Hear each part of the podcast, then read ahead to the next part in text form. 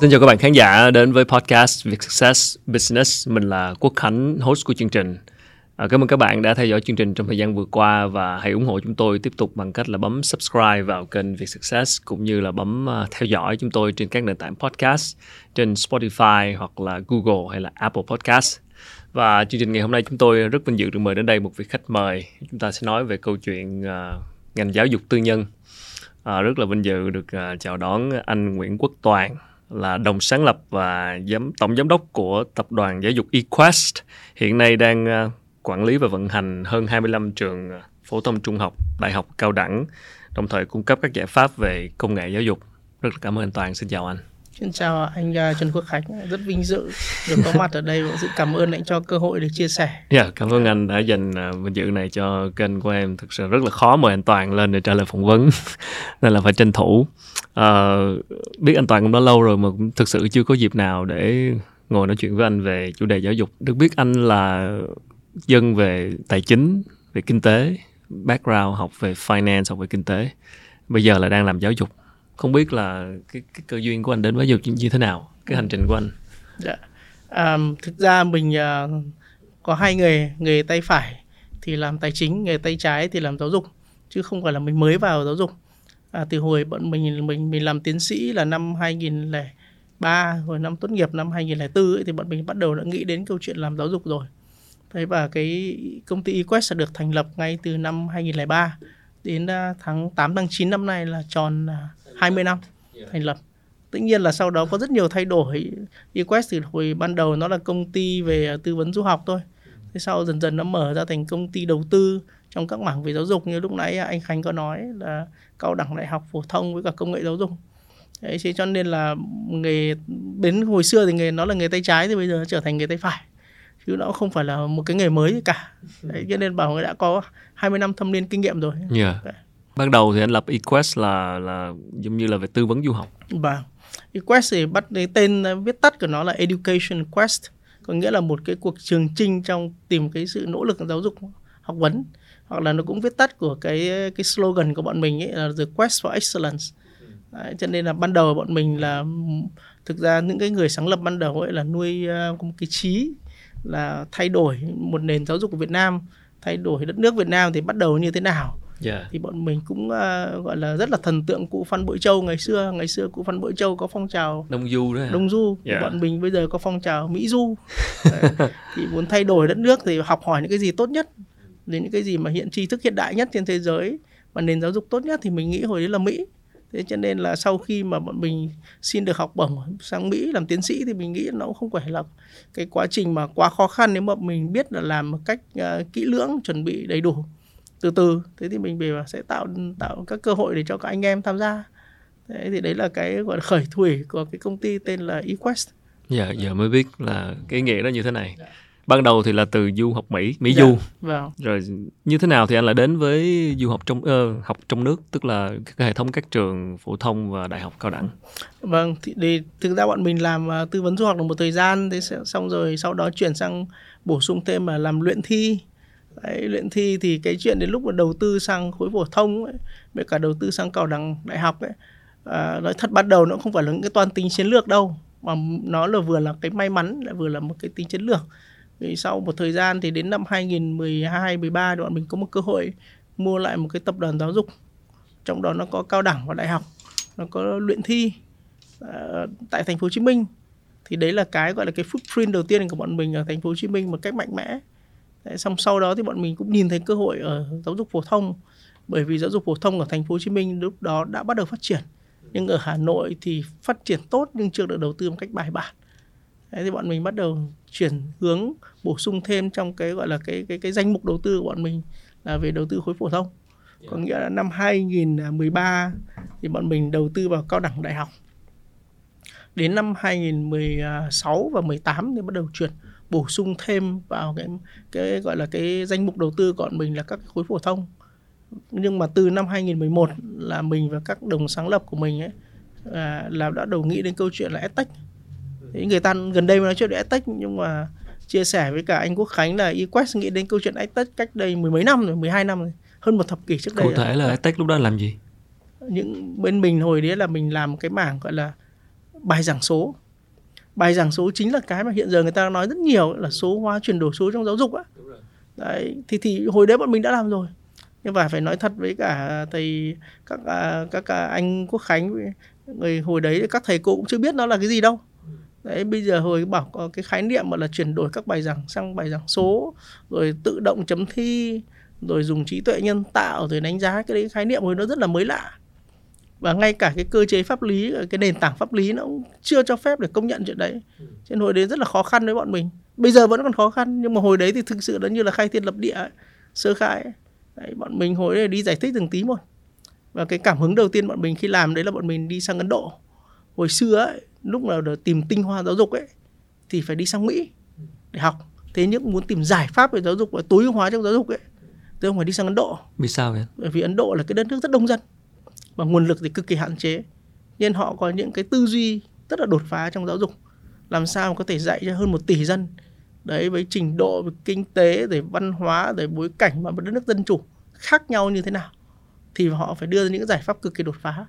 Thì anh em khăn gói sang Ấn Độ sang Bangalore là Yeah. lũng Silicon đấy. ừ. đấy năm 2001 là anh em đã vào, đã, đã bắt máy bay sang đấy rồi học hỏi. Thì thì mới bắt đầu về nghiên cứu rồi cũng gọi là học hỏi Ấn Độ làm bài giảng số bài giảng số concept nó không có gì khó cả có nghĩa là gì? Tất cả các bài giảng ông phải được số hóa làm sao cho nó sinh động nó thú vị để học sinh học một cách gọi là vui vẻ học cách tự nhiên. Chứ bài giảng số nó không phải là cả một đoạn phim dài 30 40 phút nó chỉ khi là nó chỉ là một cái animation một cái bài giảng rất ngắn gọn chỉ 3 đến 4 phút thôi thậm chí ngắn hơn. Nhưng phải có bài kiểm tra ngay lập tức làm sao có tính tương tác và nó hay. Đấy, thì từ hồi đấy bọn mình đã nghĩ đến đấy rồi nói tại sao lại phải làm như thế? Bởi vì nếu ông muốn thay đổi giáo dục thì ông có hai hai chỗ. Thay đổi đầu tiên là thay đổi chất lượng là thầy cô. Và cái thứ hai là thay đổi cái gọi là cái curriculum giáo cái trình nội dung ha, giáo trình. Thế nhưng mà để thay đổi về chất lượng giảng dạy thì không phải là dễ. Thay đổi đào tạo thầy cô phải cần vài thế hệ. Thế nhưng mà thay đổi giáo trình là cái có thể làm ngay được với sự hỗ trợ của của công nghệ. Thì bọn mình bắt đầu bằng cái thứ hai. Cái đầu cái đầu khó quá tôi nhường cho nhà nước yeah. Đấy, thì bắt đầu như thế sau sau mới chuyển sang đầu tư thêm vào khi bọn mình có các cái nhà đầu tư Series A như quỹ theo thì họ đầu tư cho à, cho bên mình. Số tiền thì bọn mình mở rộng ra Hà Nội với Sài Gòn đầu tư vào vào các cái um, à, các cái trường phổ thông. Cho nó là những cái sự nối tiếp với nhau như thế. Nó vừa là những toàn tính chiến lược nhưng là có sự may mắn. Vì hồi đấy bọn mình đã những người đi đầu trong đầu tư giáo dục phổ thông tư nhân theo dạng là gọi là hợp nhất đầu tư bọn mình mua lại rồi gọi là tái cấu trúc làm hỗ trợ các cái công ty các cái trường học làm tốt hơn lên thì là người gọi là khởi điểm ở Hà Nội.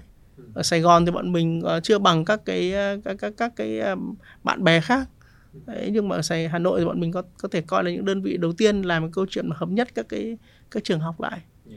Cảm ơn anh, em cũng phải hỏi anh một chút. Ở cái chỗ mà bài giảng số đó, nó rất thú vị khi mà 2011 là khi đó vẫn còn cái khái niệm này cũng không phải là phổ biến như anh vừa nói đó, ờ, thời sơ khai và anh cũng nói là để thay đổi giáo dục Việt Nam là anh thay đổi cái giáo trình, tức là cái bài giảng số.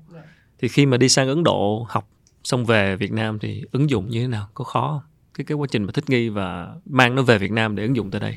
lúc đầu em mà chia sẻ với cả anh Quốc Khánh và các bạn là quá trình cực kỳ khó bởi vì Ấn Độ đi trước mình đến tận bây giờ Ấn Độ vẫn đang đi trước mình rất nhiều đi Ấn Độ đã đi trước thế giới rất nhiều thì họ đã làm sẵn hết rồi Đấy, hồi đầu anh em hăm hở muốn mang về bê nguyên về. Nhưng mà thấy về thì Việt Nam mình chê thứ nhất là ờ, cái uh, accent của Ấn Độ nó không chuẩn. Bài giảng số của Ấn Độ thú vị nhưng nó không hợp với văn hóa thì cũng không phải là dễ. Thế sau rồi bọn mình cũng phải adapt nghĩa là gọi là phải làm cho nó thích ứng Việt Nam. Xong rồi tổ chức các cái hội thảo rồi tổ chức các cái à, buổi thuyết trình Đấy, mình chính cá nhân mình anh em còn phải đứng phát tờ rơi ngồi tiếp khách ở caravan rồi làm các hội thảo ban đầu. Thì không dễ nhưng mà dần dần thì khi mọi người nhìn thấy những cái sự gọi là cái tác động tích cực của nó thì mọi người rất ủng hộ. Thực ra bọn mình có sự ủng hộ của rất nhiều các cái sở các ban ngành bởi vì bọn mình nghĩ bọn mình làm rất là nghiêm túc trong cái chuyện mà chuyển đổi số như thế. Và cũng không có cái công ty nào mà chấp nhận đầu tư một số lượng à, nguồn lực cả về mặt à, nhân lực lẫn cả về tài lực trong chuyện bài giảng số như thế Dạ. Tại sao lúc đó thì anh mình lại cần bài giảng số, tức là khi đó là một cái sự bổ sung cho các giáo viên truyền thống như thế nào? Em nói rất đơn giản như thế này mình chia sẻ với anh Khánh là bây giờ trong cái bài giảng số đấy là mình dạy toán và tiếng Anh toán và khoa học bằng tiếng Anh thế thì bây giờ để cho người ta hỏi học giỏi tiếng Anh nếu mà ông chỉ dạy theo kiểu là dạy uh, như kiểu dạy là uh, dạy tiếng Anh một cách thông thường ấy, ta sẽ không nhớ nhưng nếu thầy muốn anh em mà muốn mà cho các bạn ấy nhớ thì các bạn phải tư duy bằng tiếng Anh. Cái tư duy bằng tiếng Anh là cái keyword rất là quan trọng. Khi ông tư duy bằng tiếng Anh thì tư duy cái gì dễ nhất? Tư duy toán tư duy khoa học. Khoa học thì mình cũng đừng nghĩ là những cái gì trên trời dưới biển phức tạp đâu. Tư duy khoa học là như là một cộng một cộng hai nước đun sôi lên 100 độ thì uh, nước 100 độ thì nóng. Có nghĩa là những cái khái niệm cực kỳ đơn giản. Thì khi các bạn học sinh tư duy bằng những khái niệm đấy á, thì các bạn sẽ giỏi tiếng Anh đấy nghĩa là mình bắt đầu từ một cái rất đơn giản là gì? Bản chất là ông đương dạy một chương trình quốc tế trong các cái trong những với một cái chi phí cực kỳ thấp. Đấy. và ông đơn giản hóa nó đi rất là nhiều. Thì các bạn học sinh trường quốc tế như à, anh Khánh có thấy là các bạn nói tiếng Anh rất hay. Bởi vì bản thân các được học bằng tiếng Anh chứ không phải là chúng hàng ngày chúng ta đến các bạn dạy tiếng Anh như thế nào. Không phải là hello how are you? What's your name? Những cái câu đấy nó các bạn sẽ không nhớ được. Nhưng dạy ngay các bằng giáo trình tiếng Anh đi thì các bạn sẽ nhớ rất nhanh thì đấy là một cái thay đổi về cách tư duy của bên mình. Thay vì ông đi dạy tiếng Anh thì ông dạy người ta nghĩ bằng tiếng Anh. Ông dạy những cái khái niệm đấy, những cái phạm trù những cách tính toán những cái nguyên tắc khoa học rất đơn giản bằng tiếng Anh. Thì khi các bạn đã nghĩ như thế rồi các bạn sẽ nhớ rất lâu. Đấy vì ông bây giờ ông nói đến cái bút ông không đừng nói là cái bút nữa ông gọi là cái pen. Đấy, hoặc nước ông đừng gọi là nước gọi là water. Thì đừng bắt các bạn ấy phải dịch từ nước với water với nhau mà phải dịch nghĩa là nước là nước và water là water. Đấy, thì hai cái đấy rất khác nhau. Đấy. đấy là cái cách tiếp cận của bên mình. Yeah. Vậy thì cụ thể đây bài giảng số chính là những cái video uh, bài giảng số chính là những cái bài giảng yeah. Mình được uh, gọi là hoạt họa hóa hoạt họa hóa animation đấy. Đấy được graphic nó hay hơn. Đấy nó là những cái bài giảng ngắn. Nó biết hoặc là những cái đoạn phim rất là ngắn được số hóa. Ví dụ như bạn học về thánh gióng đi chẳng hạn thì sẽ có một cái phim rất ngắn nói về thánh gióng. Nhưng mà chỉ hai ba phút thôi thì rất ngắn. Thì xong các bạn có thể làm bài tập dựa trên cái đấy. Thì các bạn học về tim cấu trúc của tim thì phải vẽ ra một cái không gian ba chiều của cái tim thì các bạn ấy được học rất nhanh. Thế nhưng mà lại dạy bằng tiếng anh nữa thì các bạn sẽ nhớ rất nhiều. Đấy thì thay vì là ông đọc ông không có tương tác đấy ông còn bọn mình ấy là có bài giảng số đấy là có tương tác rất nhiều.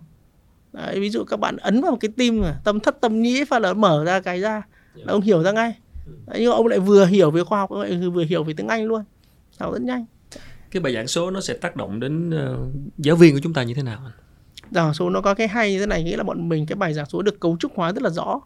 Bắt đầu như thế nào kết thúc như thế nào bên trong bài thân bài nó như thế nào à, các cái bài tập ra làm sao. Thì khi giáo viên sử dụng cái bài giảng số đấy thì họ không những chỉ là giáo viên mà họ là người điều phối. Họ điều phối rất là rõ và họ đó chính là bản chất của giáo viên trong thời đại công nghệ 4.0 này. Thay vì ông đi dạy ông là facilitator ông là inspirer thì họ điều phối cái chuyện đấy. Vì cái bài giảng số đấy nó bật lên. Nhưng mà giáo viên sẽ làm sao và kích thích học sinh có thể tham gia vào đấy cái quá trình học như thế có thể trả lời các câu hỏi sau khi họ đọc bài giảng số được. Chứ không nhất thiết phải giáo viên để dạy từ đầu. Bởi vì bây giờ ông nói về tim thì ông cho một xem một đoạn phim về tim thì chắc chắn là hay hơn là giáo viên đi miêu tả về tim rồi. Đấy và khi giáo viên làm cái đấy nhiều lần thì cái tư duy của họ sẽ trở nên logic hơn. Cái cách tiếp cận của họ có hệ thống hơn. Đấy và ngay bản thân nếu mà ở giáo viên ở những vùng sâu vùng xa không được đào tạo tiếng anh chuẩn họ phát âm cũng sẽ tốt hơn.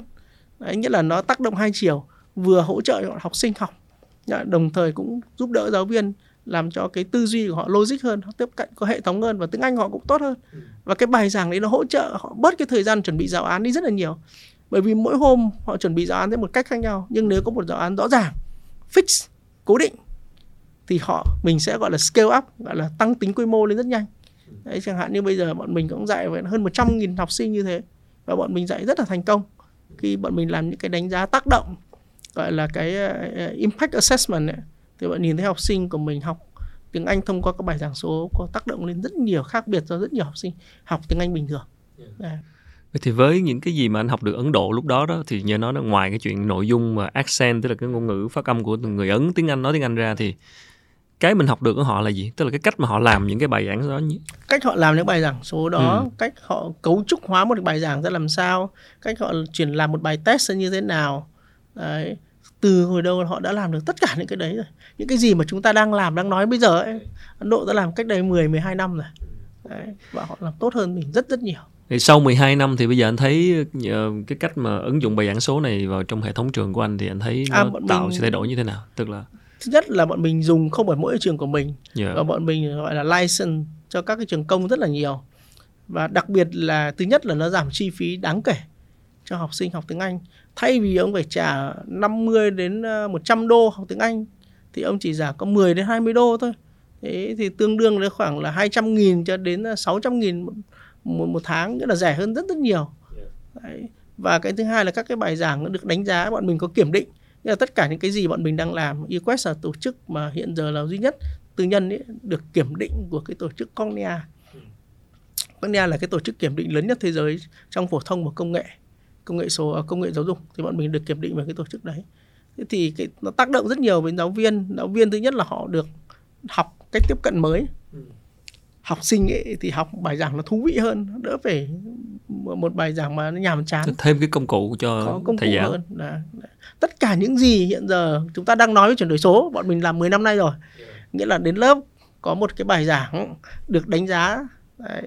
tất nhiên là bài giảng của bọn mình càng ngày càng tiến hóa hơn vì ngày xưa bài giảng của bọn mình còn rất là cách mới bắt đầu tiếp cận thì còn hơi ờ, gọi là nguyên thủy hồng hoang nhưng bây giờ bài giảng số bọn mình còn thú vị hơn ấn độ nhiều đây đó là cái câu hỏi tiếp theo của dạ. em đó là ngoài những cái gì anh đã mua từ Ấn Độ từ lần trước đó dạ. từ giờ mình có tự tạo nên à, bọn mình giờ tạo Đấy. ra gần hết chứ. Và cái nhu cầu mình... cho cái cái những cái bài giảng số được hiện nay như thế nào? Nhu cầu bài giảng số rất là cao. Chỉ có điều có nghĩa là gì? Bọn mình thì không đáp ứng hết được nhu cầu. Nhưng để làm được bài giảng số đấy không thể thiếu vai trò được một người thầy. Đấy ông vẫn cần có người thầy nhưng người thầy đấy không phải là chỉ để dạy nữa mà cái vai trò người thầy làm sao mà điều phối được đấy, gợi cảm hứng được Đấy, cái đấy thì nó đính chúng đúng những cái gì hiện giờ chúng ta đang nói về về trí tuệ nhân tạo vai trò người thầy ra làm sao. Thì bây giờ bọn mình cũng đang vấn đề cũng gặp như thế. Họ phải sử dụng được cái bài giảng số đấy, đấy thì nhu cầu rất là cao.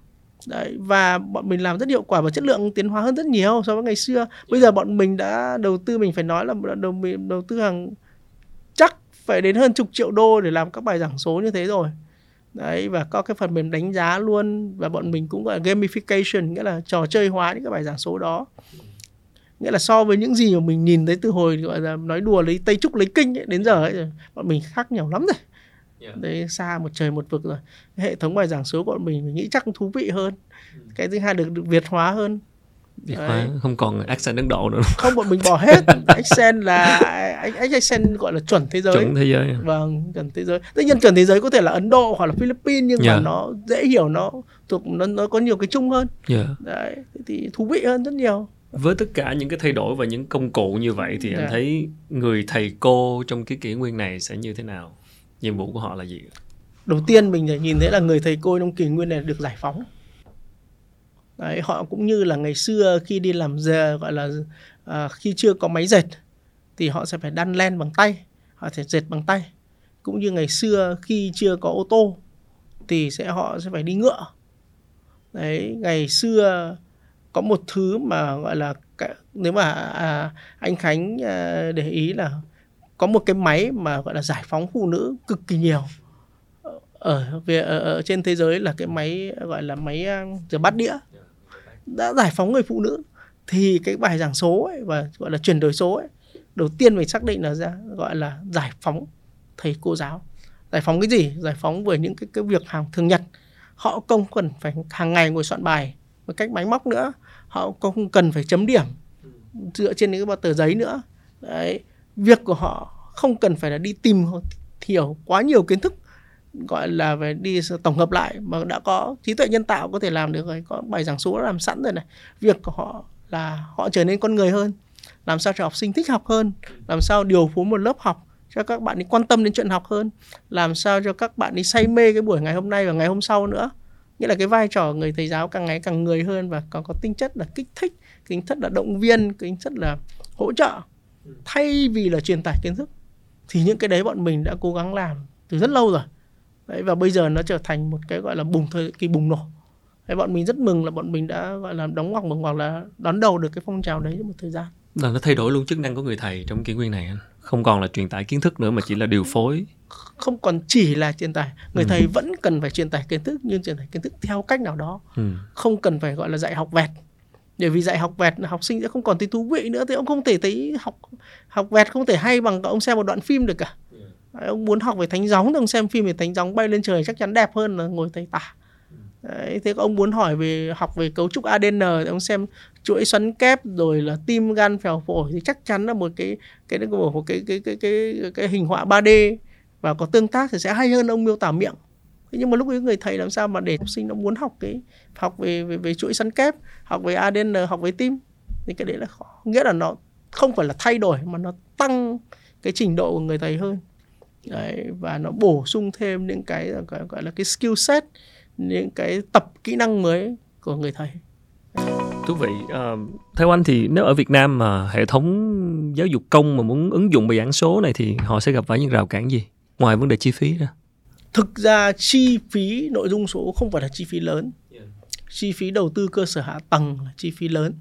Ví dụ như muốn sử dụng chuyển đổi số bây giờ mình nói câu chuyện chuyển đổi số đi không phải mỗi bài giảng số đi thì đầu tiên là có hai vấn đề. Thứ nhất là về câu chuyện pháp lý.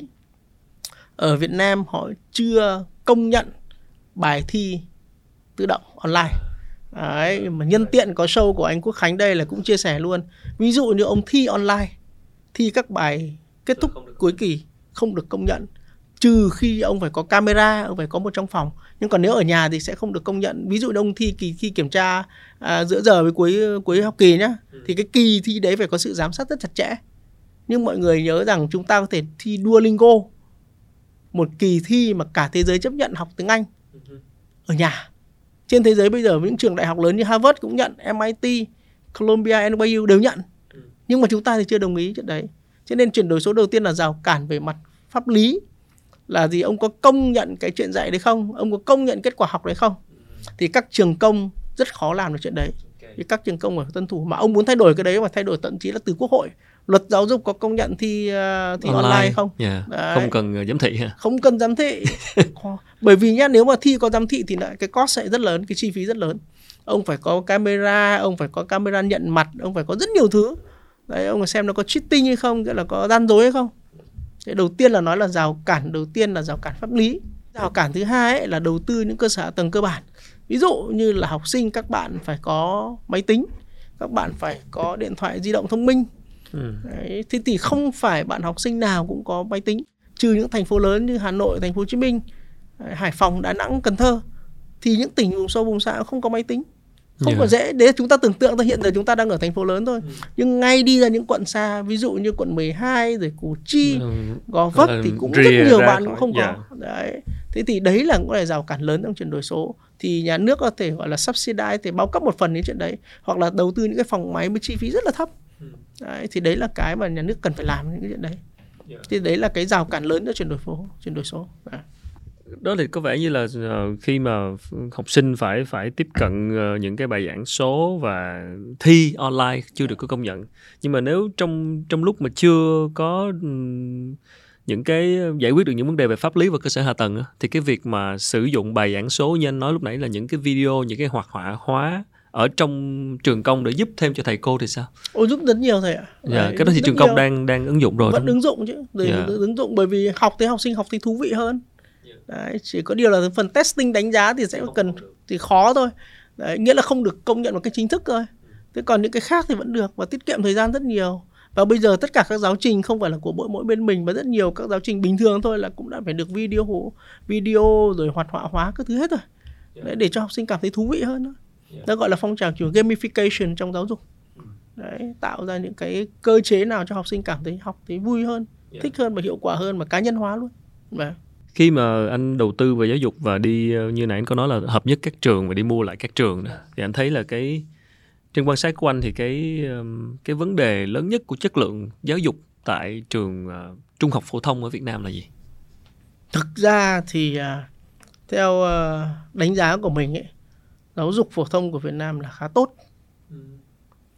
Giáo dục đại học của Việt Nam mới là vấn đề lớn.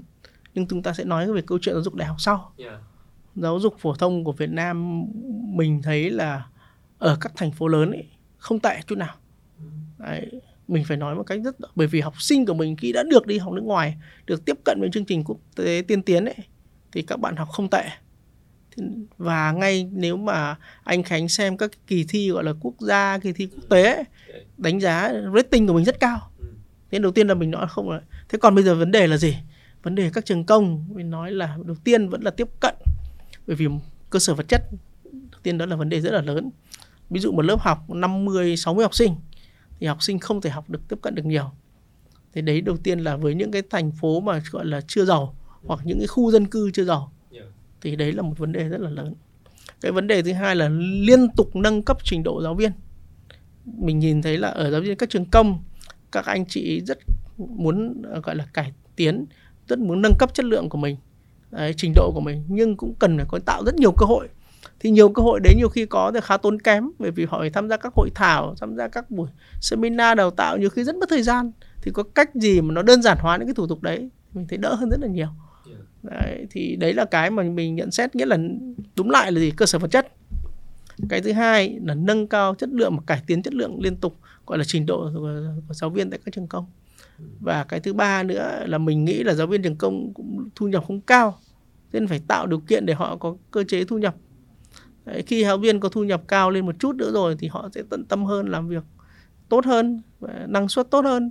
Thì bây giờ mình phải tạo các những cái cơ chế để làm sao để tạo điều kiện cho họ có thu nhập cao hơn nữa trong khu vực công. Chứ còn hiện giờ lương giáo viên khu vực công trừ những giáo viên dạy những cái môn quan trọng như toán tiếng anh văn còn những môn mà gọi là nếu mà hôm ý năm đấy mà không thi ấy, thì sẽ bị coi như là những cái môn mà, mà không không quan trọng. Ừ. thì thu nhập giáo viên rất là thấp.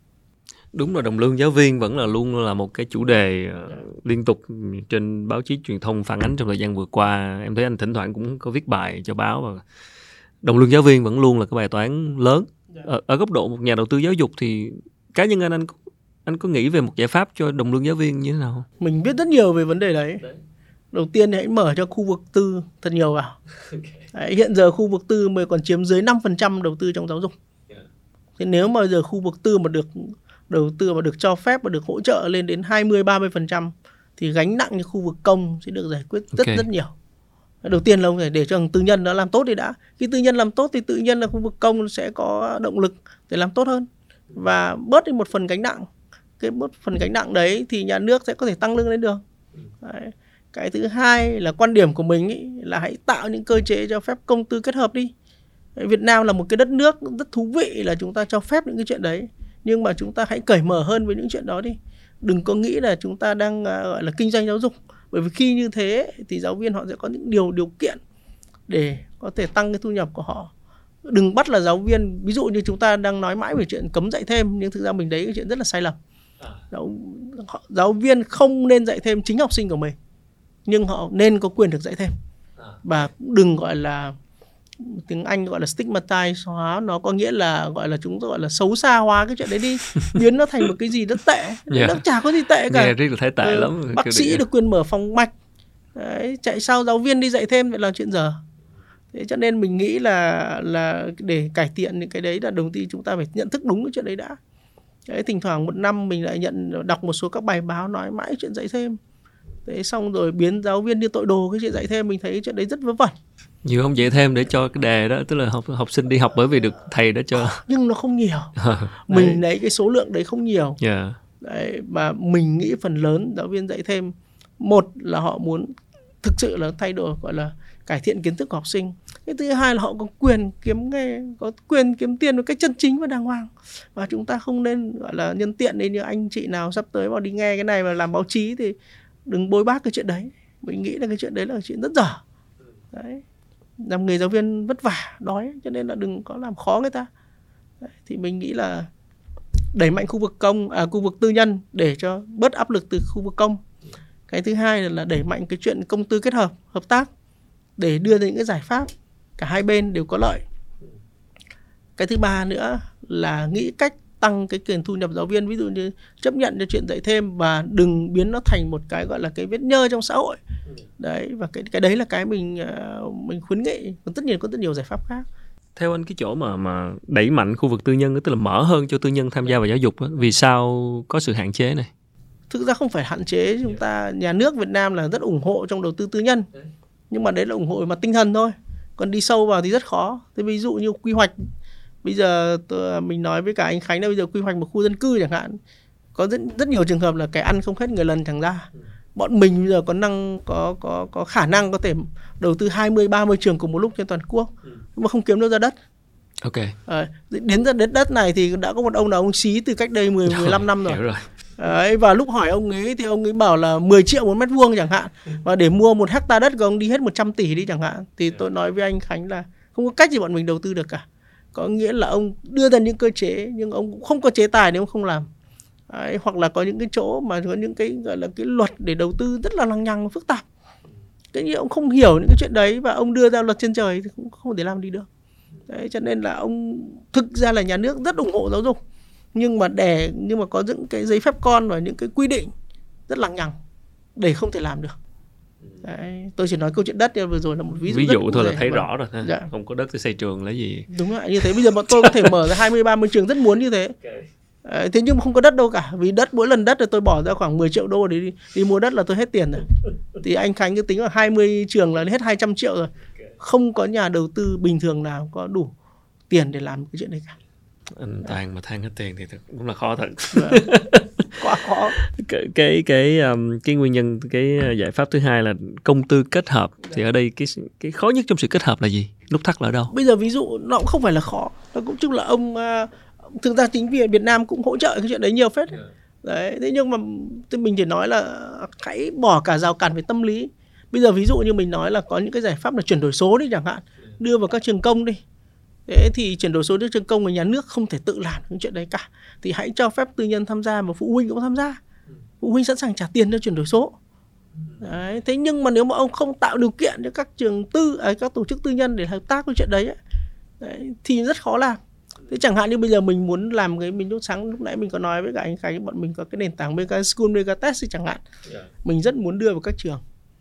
Thế nhưng mà nếu mà không có cơ chế tài chính ấy, thì bọn mình không thể đưa vào được bọn mình không thể làm free mãi được. À, tôi phải có cái bài toán kinh doanh bài toán uh, kinh doanh dạ. nữa. Thế nhiều khi mình chỉ ví dụ mình chỉ thu ví dụ như uh, 10.000 20.000 đồng một học sinh thôi chẳng hạn. Nhưng cũng phải có cơ chế để bọn mình làm chuyện đấy. Đấy, chứ còn nếu không mà cứ bảo là đây là trường trường công không thì ông không được làm chuyện đấy ấy, thì cũng rất là khó. Đấy, thì ông phải cho phép làm chuyện đấy và ông phải cho phép một cách nhiệt tình hào hứng ủng hộ chứ không phải vừa làm vừa giấu. Đấy chẳng hạn như thế thì mình mình sẽ làm rất là nhanh thì phần lớn các tỉnh thành phố Việt Nam là ủng hộ chuyện đấy. Nhưng mà thế nên đó là thành một cái gọi là như cái một cái một cái gọi là cái chiến lược. Thì mình nghĩ là phải nhìn một cách nghiêm túc hơn rất là nhiều. Đấy chứ bọn mình bây giờ đi vào từng thành phố một để làm cái chuyện đấy. Mình chỉ nói với cả chia sẻ với cả anh anh Khánh. À, cách đây à, hai ba tháng bọn mình có lên mù căng trải. Anh Khánh biết mù căng trải đúng không? Dạ. Nơi nghèo nhất Việt Nam thì các anh chị đấy ai cũng biết. Đấy. Thế và bọn mình dạy một lúc bọn mình dạy hai ba nghìn học sinh dạy toán và học bằng tiếng Anh. Đấy và huyện thì rất ủng hộ mọi người rất ủng hộ. Thế nhưng mà nếu mà nhìn chặt chẽ ra ấy, thì mình cũng không biết là cơ chế như thế nào. Chưa có cơ chế. Cơ chế nghĩa là bảo là có cũng không phải là có mà bảo là không không có. Thế mà cuối cùng cũng có mấy ông nhà báo đến tìm hiểu cũng hỏi lung tung hết cả lên. Thì trong khi đó dạy mà mình dạy là miễn phí luôn nhá. Thì cũng phải có cơ chế để ủng hộ mình chứ. Đấy và nếu không có cơ chế đấy thì làm sao mình dạy được? Mà bọn mình dạy đấy cùng một lúc dạy đến 3.000 học sinh đó là một cái cuộc cách mạng trong tư duy rất lớn. Đặt tivi cho các cháu xem. Thế và đợt vừa rồi bọn mình kiểm tra bài thi ấy, là các bạn ấy hơn 50 phần trăm à, 37 38 phần trăm mà được 9 trên 10 9 và 10 hơn 50 phần trăm là trên trung bình cộng lại là hơn 85 phần trăm là trên trung bình. Có nghĩa là chất lượng dạy rất tốt. Đấy, thế nhưng mà vẫn có mấy ông mà nhà báo đến hỏi lung tung. Đấy, bởi vì không có cơ chế ủng hộ. Đấy, chính quyền ủng hộ nhưng mà bây giờ hỏi cơ chế ra thì nó cũng sẽ hỏi rất nhiều thứ. Đấy, đấy tóm lại là công tư kết hợp là phải có một cái khung cơ chế rõ ràng. Khung cơ chế rõ ràng là một cái thứ hai là sự ủng hộ thực sự. À, Đấy. không phải là chỉ tuyên bố và mà phải có những cái chương trình thực Dạ. sự. Vấn đề của giáo dục phổ thông thì anh có anh có khen rồi tức là giáo dục Dạ. phổ thông Việt Nam là ok Dạ. ổn Ờ, Dạ. đại học mới là vấn đề. Dạ. vấn đề lớn là gì anh? Mình nghĩ là giáo trình rất chậm. Rất chậm không đổi mới chậm. không cải tiến không không cải tiến. Cái thứ hai là học những môn mà quá lạc hậu so với cả thế giới. Cái thứ ba là hạn chế rất nhiều trong chuyện là cho phép dạy các môn mới. Đấy, cái thứ tư là đưa ra rất nhiều những cái tiêu chí những cái gọi là điều lệ. Ví dụ như bây giờ ông muốn học với một người được giải Nobel mà ông không cho phép người ta được cấp tín chỉ cho chuyện đấy thì chẳng hạn. Thế tôi bây giờ ví dụ như mình muốn hỏi là anh bây giờ học sinh ở Hà Nội đi muốn học về truyền thông học với anh Khánh nhưng anh Khánh chỉ có ở Sài Gòn dạy được thôi thì ông có cấp nhận chấp nhận tín chỉ đấy không? Vì luật của Việt Nam thì chấp nhận đến 30% thôi. Tại sao không phải là 50% tại sao không phải là 100% tôi không hiểu tại sao phải đẻ ra chuyện 30% Đấy, thế ví dụ một ngày nào đó học sinh ở viện toán Việt Nam các trường đại học toán khoa toán muốn học toán với giáo sư Ngô Bảo Châu. Theo đúng luật Long Châu lại phải bay về Việt Nam dạy ông phải có mặt tại đấy thì học sinh mới được cấp tín chỉ. Không đi xa học không học từ xa được. Học từ xa được nhưng mà nếu vượt quá 30% tổng số lượng tín chỉ thì không được công nhận. Đấy thì đấy là những cái tức là mình để ra những cái luật. Trong khi cả thế giới nói chuyện về đại học số. Nói chuyện về là uh, thế giới mở thì chúng ta vẫn loanh quanh với cái gọi là điều điều luật về gọi là là, là giáo dục đại học hơi, cũ hơi hành chính một tí nha Rất là phải chính. có mặt ở đây mới được cấp À, chính trị ví dụ như thế đấy là nói một số những cái ví dụ như thế đó. Cái giáo trình anh nói là cũ không update không cải tiến. Vì, vì sao khó thay đổi giáo trình vậy? Cũng phải bởi vì bản thân là chất lượng giáo giảng viên cũng chưa phải là thực sự xuất sắc. À, chúng ta đang có xu hướng dạy là cơm chấm cơm Đấy, ví dụ giảng viên tốt nghiệp ra được một thời gian học thạc sĩ tiến sĩ chưa có trải nghiệm về về về về về ngành vẫn có thể tham gia dạy. Đấy thì đấy những cái đấy nó rất ảnh hưởng. Cuối cùng lại một cái người vừa mới tốt nghiệp ra chưa có chuyên môn sâu sắc. Đấy, lại đi dạy một cái người học lại thì mình gọi đùa là cơm chấm cơm mà. Cơm chấm cơm. Đấy, thì cơm chấm cơm đấy thì không thể dạ xa được. Trong khi đó thế giới đi ra rất nhanh rồi. Đấy thế còn những cái khóa mà đào tạo trên thế giới thì chúng ta lại rất khó để công nhận tín chỉ những cái khóa đấy thế thì trong bởi vì giáo dục đại học là thay đổi về cực kỳ nhanh. Bây giờ người ta còn không nói về câu chuyện giáo dục đại học nữa anh Khánh ạ. Mà người ta nói về câu chuyện là micro degree. Micro certificate có nghĩa là những cái bằng rất nhỏ. Thay vì ông học đại học thì ông học những cái tín chỉ mini. Ông học những cái bằng mini. Những cái khóa ngắn hay sao? Rất ngắn xong rồi 10 khóa đấy cộng lại được một tín chỉ. 10 tín chỉ đấy cộng lại được một cái bằng. Đấy thì chẳng hạn như thay vì học một bằng là ờ, đại học về truyền thông đi thì ông phải trẻ ra khoảng 20 lần cái bằng đấy. Trong 20 lần đấy nhè nhỏ nữa ra. Thế nên bây giờ ông bắt lại một cả một cái mới rất là lớn đấy. Thì nó không còn phù hợp nữa. Nghĩa là giáo dục đại học bây giờ nó thay đổi rất nhiều rồi. Nó thay đổi chóng mặt. Trong khi đó thì chúng ta cứ loay hoay trong cái này. Với với một mới những mới cải tiến. Nhưng thực sự là Việt Nam mình cải tiến rất rất nhiều. Nhưng nếu có cơ hội thì hãy mở hơn nữa hãy thoáng hơn nữa. Mình nghĩ là bớt kiểm soát đi thì sẽ tốt hơn rất nhiều với, với những trường đại học mà anh anh mua lại để đầu tư và để cải tiến chất lượng thì Dạ. anh giải quyết thế nào về bài toán chất lượng của thầy cô giáo? Để tránh tình trạng đầu tiên như- là bọn mình phải tuyển những thầy cô giáo có chất lượng đã. Cái đấy là mình đầu tiên phải rõ phải sẵn sẵn sàng đầu tư ban đầu. Cái thứ hai ấy là bọn mình dùng kiểm định của nước ngoài. Ví dụ như bên mình có cái trường gọi là đại học Broward của Mỹ ở Việt Nam. Bọn mình dạy chương trình ban đầu là 2 cộng 2 2 năm học ở Việt Nam 2 năm học ở Mỹ cách đây khoảng 2 3 tháng thì bọn mình mới xin được giấy phép dạy chương trình 4 năm. Thì mình đưa những chương trình quốc tế vào. Đấy, đầu tiên đưa chương trình quốc tế nhưng chi phí rất hợp lý thôi. Đấy mà ờ, thì những chương trình quốc tế đấy thì khi có chương trình quốc tế rồi thì chất lượng sẽ tự động phải tăng lên bởi vì nó là chương trình được kiểm định. Và kiểm định thì có những nguyên tắc tối thiểu về chất lượng không không thể gọi là thỏa hiệp được. Yeah. Đấy. Thế còn ở những chương trình trong nước ấy, thì ông nên adapt nghĩa là nhập những cái chương trình bên nước ngoài vào chuyển dịch nó ra gọi là là localize nó địa phương hóa nó. Đấy, và bên mình ấy thì cố gắng là số hóa càng nhiều càng tốt. Bên cạnh việc đào tạo giáo viên thì bọn mình cũng có một cái dự án rất lớn bọn mình gọi tên là Mega University ấy, là các cái bài giảng bọn mình số hóa cũng giống như Mega School ấy. Những bài giảng đại học thì mình số hóa. Mình số hóa để rồi sau giáo viên thay vì họ phải ngồi làm giáo trình rất nhiều thì bên mình lại bọn mình sẽ gọi là tập trung vào để cho họ hỗ trợ học sinh tư vấn học sinh và họ điều phối cái bài giảng đấy. Thay vì họ dạy những cái kiến thức mà học sinh có thể google trong 5 giây được. Cũng giống như câu chuyện hồi xưa anh đem bài giảng số từ Ấn Độ về đúng không? Ờ, về giáo trình thì thì ờ, chắc là không thành vấn đề rồi khi mà anh có thể ừm, mua những cái bài giảng số hoặc là ừm, thay đổi ờ, du nhập những giáo trình từ nước ngoài về. Nhưng mà ý em hỏi đây là cái chất lượng của thầy cô giáo khi anh nói là phải tuyển những giảng viên chất lượng nhưng mà tuyển ở đâu? Tức là mình cái cái nguồn của mình ở đâu? Có không? Chờ nguồn luôn luôn có. Thì là cạnh tranh giải thôi quyết như thế nào? Dạ. Với eQuest thì đấy không phải là vấn đề quá lớn. Yeah. vì, vì bên mình có uy tín có thương hiệu rồi.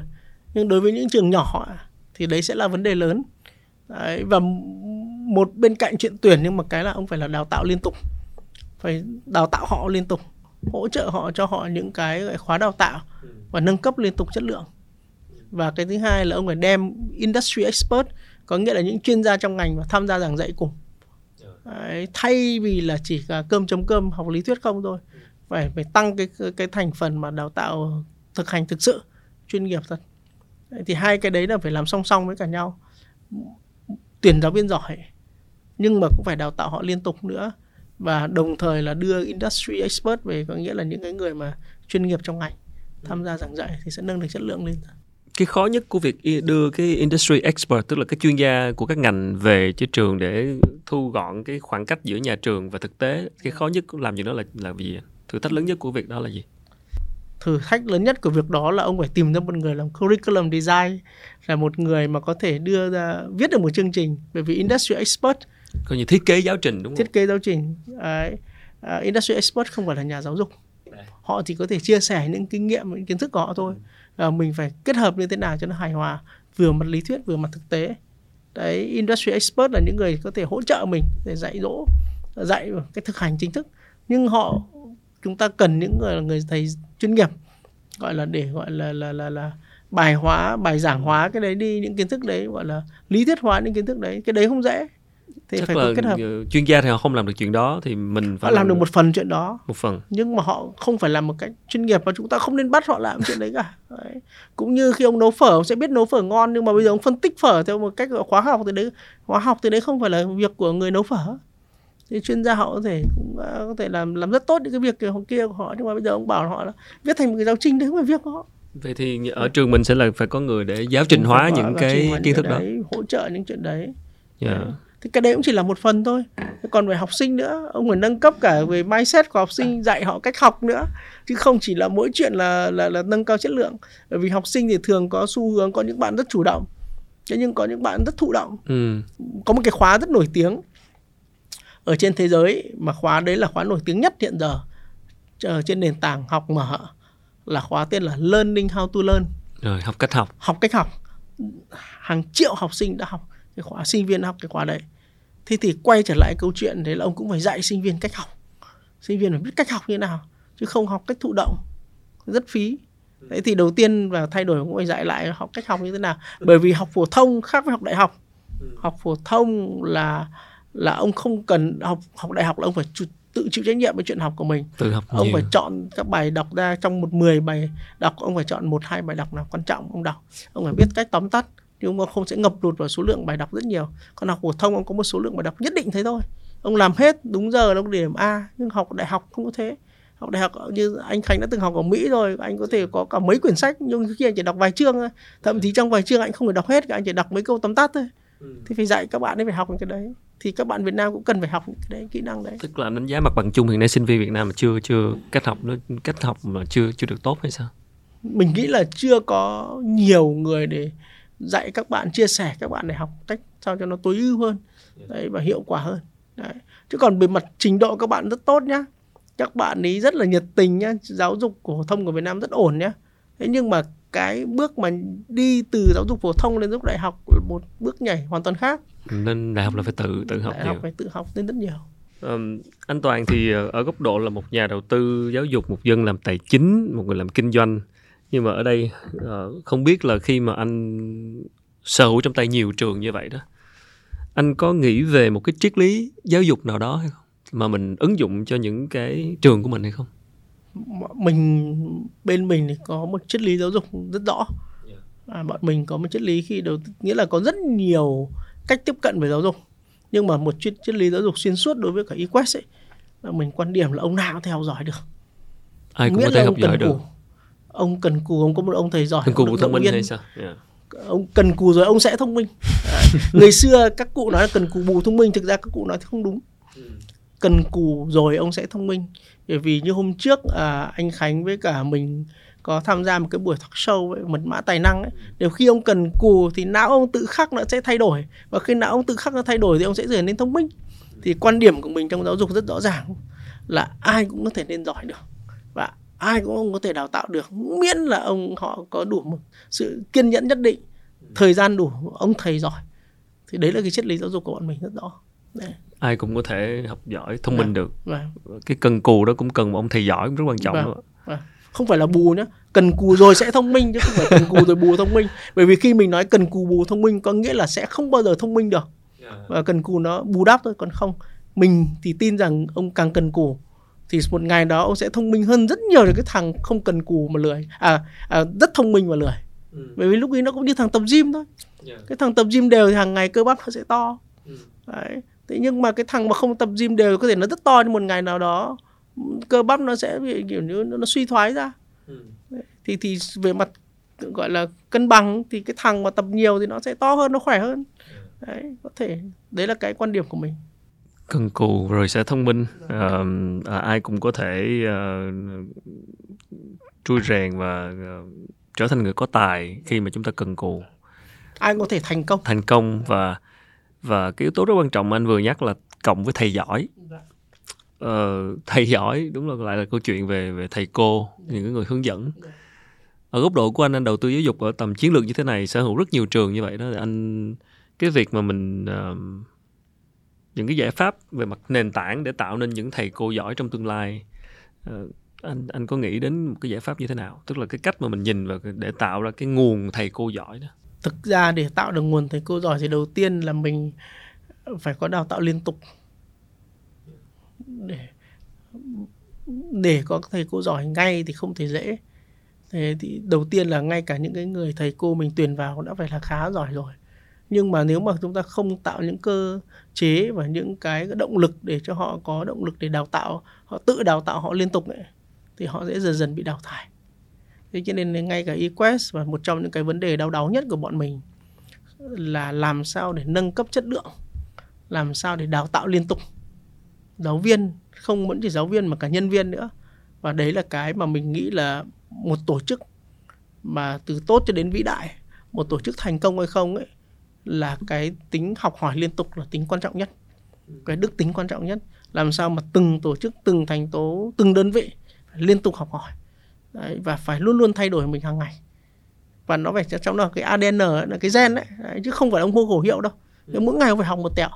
Đấy, thì cái đấy là mình nghĩ là cái rất khó xây được một cái văn hóa liên tục học hỏi. Thì ngay cả văn hóa cái equest cái từ đầu tiên là learning là học hỏi đã. Đấy thì còn mà để đào tạo được giáo viên thì ông bọn mình phải build xây dựng một các cái hệ thống học liệu rất là lớn. Rồi bọn mình cũng phải thay đổi nhiều. Bọn mình đầu tiên là bọn mình cũng làm cái kiểm định trong cái kiểm định Cornell của bọn mình ấy, thì một trong những cái tiêu chí của họ đưa ra để pass để vượt qua cái kiểm định đấy là hệ thống học của mình như thế nào hệ thống đào tạo của mình ra làm sao mình có đào tạo giáo viên liên tục hay không đấy, thì phải coi cái tiêu chí đào tạo liên tục tiêu chí học hỏi là tiêu chí quan trọng nhất và sống còn của một tổ chức trong giáo dục. Yeah. Hiện nay thì um, anh um, anh là dân tài chính thì anh cũng hơi tò mò là một cái người mà có background về tài chính về kinh tế thì khi kinh doanh giáo dục thì họ sẽ có cái tư duy như thế nào? Họ nhìn cái sản phẩm đặc thù này như thế nào? Câu hỏi rất hay. À, mình đúng là dân kinh tế và dân tài chính nhưng mà có một cái background của mình đầu tiên là mình là dân nghiên cứu kinh tế và tài chính nghĩa là bọn mình cũng tất cả cộng sự và đồng sáng lập của mình ấy đều phần lớn là học cao học và tiến sĩ cho nên đầu tiên là các anh chị đấy cùng với mình ấy, đều có một cái cách tiếp cận, cách tiếp cận khoa học. Đặc biệt, đầu tiên khoa học là gì? Nghĩa là ông không dùng cảm xúc. Ông dùng cảm xúc để truyền bá vấn đề thôi. Ông dùng cảm xúc để khơi gợi thôi. Nhưng không đưa ra những quyết định ấy thì ông không dùng đến cảm xúc. Đấy, ông không đầu tư vào một tỉnh là tại vì ông yêu ông bí thư. Ông không đầu tư vào một tỉnh là vì ngày xưa ông có cái mối liên hệ, ông có người tình cũ, hay là ông bố, hay là vợ con ông ở đấy. Đâu, ông đầu tư vào đấy là vì ở đâu đấy nó nó cho ông một cái gọi là ông có thể lợi có lợi nhuận hoặc bét nhất là ông không đỗ đấy thì đầu tiên bọn mình hay là làm mọi thứ bằng con số. Đấy làm tài chính đấy là cái quan trọng nhất. Không lãng mạn. Đấy bởi vì làm giáo dục cực kỳ khó. Làm giáo dục mà lãng mạn thì chết ngay. Đấy, lúc nãy mình có kể với cả anh Khánh đấy để đầu tư một miếng đất 10 một hecta đi tông mất khoảng 5 đến 10 triệu đô rồi mà. Thế chỉ nên đầu tư và không được dùng cảm xúc. Trong khi đầu tư ông được quyền lãng mạn trong cuộc sống nhé đấy, thì, thì làm tài chính như thế là bọn mình để tất cả mọi thứ để quy ra con số hết. Các con số phải rất là rõ ràng thẳng thắn và lạnh lùng. Con số nó không biết nói dối. Đấy, ông có dùng bất cứ một cái gì đó dùng cảm xúc dùng cái gọi là kỷ niệm bất cứ cái gì nhưng nếu con số nó bảo cái chỗ này nó không ra tiền thì ông phải đủ bản lĩnh đứng dậy. Ừ. đấy, thì đấy là cái mà khác biệt giữa người đầu tư tài chính cái thứ hai nữa là bọn mình gốc của mình là tài chính với cả kinh tế. Và khi trước đây là mình đi tư vấn chiến lược. Cho nên bọn mình có một cái tiếp cận khác biệt với những à, anh chị làm về giáo dục nhưng mà gốc từ giáo dục. 100% là bọn mình rất cụ thể hóa vấn đề. Đấy, cái khả năng cụ thể hóa bọn mình là bọn mình phải tập phải học cách để cụ thể hóa vấn đề rất là cao. Ví dụ như ông đầu tư như thế này thì ông cần cái gì? Trong cái đấy ông cần những cái vấn đề nào? Ông cần phải giải quyết những cái gì? Chứ ông không hô khẩu hiệu ông không nói chung chung. Đấy, thì cái khả năng cụ thể hóa vấn đề là khả năng rất quan trọng trong việc định hình một chiến lược. Đấy, thì ví dụ như là ông muốn đầu tư ở tỉnh này ông cần bao nhiêu tiền? Ông cần phải thực thi những chiến lược như thế nào? Những chiến lược trong chiến lược đấy ông thực thi những bước như thế nào? Và những bước cái cụ thể nữa ra là như thế nào? Chứ không nói chung chung. Đấy, càng chung chung thì càng chết nhưng càng cụ thể thì càng dễ làm và càng dễ đẩy xuống cho mọi người được. Thì đây hay khác biệt làm việc bằng con số và phải cụ thể hóa được công việc. Yeah. Dạ. đấy là cái cách tiếp cận của dân tài chính. Dạ yeah, đúng. Em cũng đoán là như vậy. Để nhìn mọi thứ uh, rất là uh, về mặt logic và con số rất cụ thể chứ không phải là cảm xúc.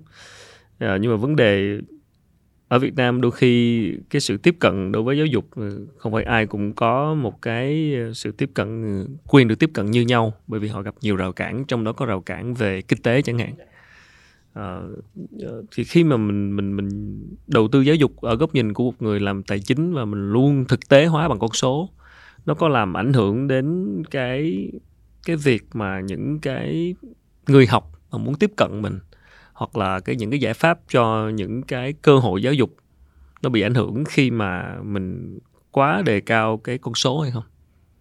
Câu hỏi rất hay. Thực ra mọi người thường nhầm lẫn giữa việc là ông làm tài chính một con số lợi nhuận với câu chuyện là cơ hội tiếp cận. Thực ra ông càng làm về con số, ông càng cụ thể hóa thì ông càng nhiều người có quyền được tiếp cận. Bởi vì khi ông tối ưu hóa được, khi ông tối ưu hóa được rồi ấy, thì nhiều người có quyền tiếp cận. Đấy, khi ông tối ưu hóa được thì ông sẽ biết là à ông cắt được những cái chi phí không cần thiết đi ừ. ông không màu mè những cái này ví dụ như ông bảo ông xây một cái sân bóng rất to nhưng nếu ông làm con số ông làm thống kê ông biết là một năm ông chỉ dùng cái sân bóng đến 5 lần thôi thì tốt nhất là không nên xây sân bóng ừ. ông bỏ cái đấy đi thì ông tiết kiệm được chắc khoảng 200 tỷ rồi vì khi tiết kiệm 200 tỷ thì học phí nó sẽ giảm xuống. À. đấy thì cái nên cho nên là đồng thời nữa là giả định như là khi ông làm một cái tính toán ông đầu tư vào một tỉnh ông cho mức học phí này là hợp lý. Nếu ông để mức học phí cao quá thì rất nhiều người sẽ không có thể khả năng trả tiền được. Và khi thế thì ông đầu tư còn bị phá sản nó còn lỗ vốn nữa.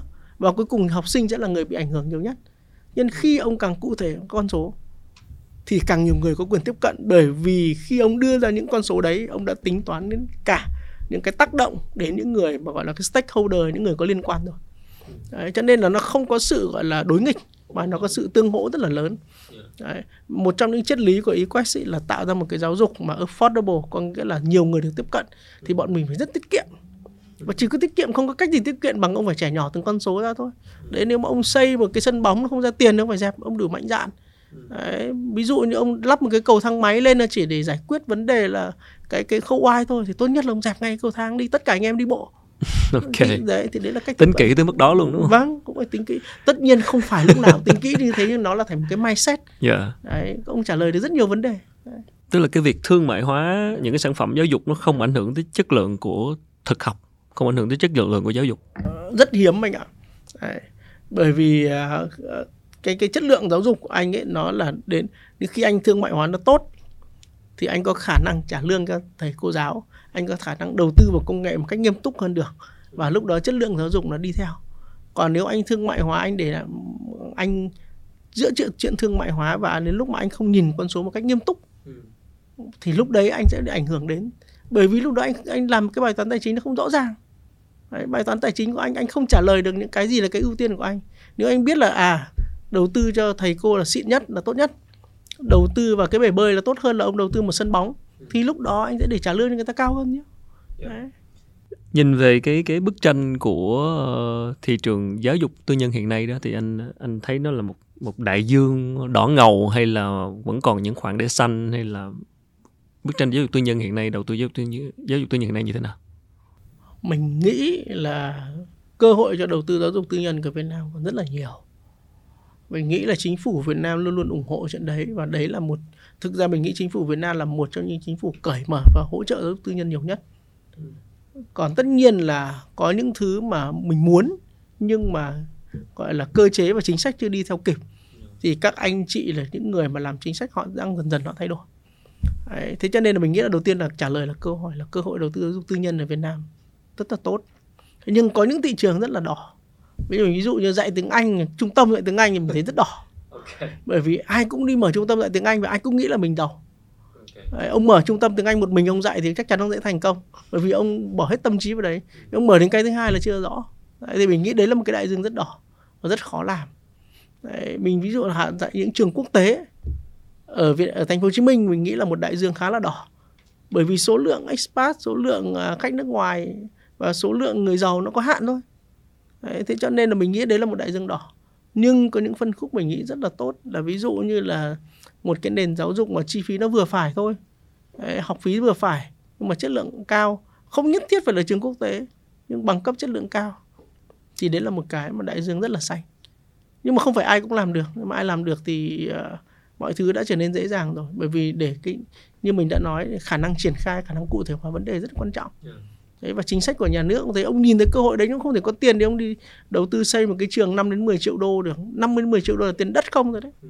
đấy thì hai cái đấy là hoàn toàn khác nhau yeah. đấy thì mình nghĩ là cơ hội cho giáo dục của Việt Nam rất rất là nhiều à, mình có 5% mà so với tổng chi phí đầu tư cho cho giáo dục mà thế cho nên là định mở lên đến 25% 30% tức là cái cái cái room to grow tức là cái đất để Cực tăng trưởng là theo vâng. anh là vâng. và giáo dục phổ thông cũng là một mảng đại dương xanh đúng không mình nghĩ giáo dục phổ thông là một mảng đại dương xanh nhưng mà ở phân khúc chi phí nào?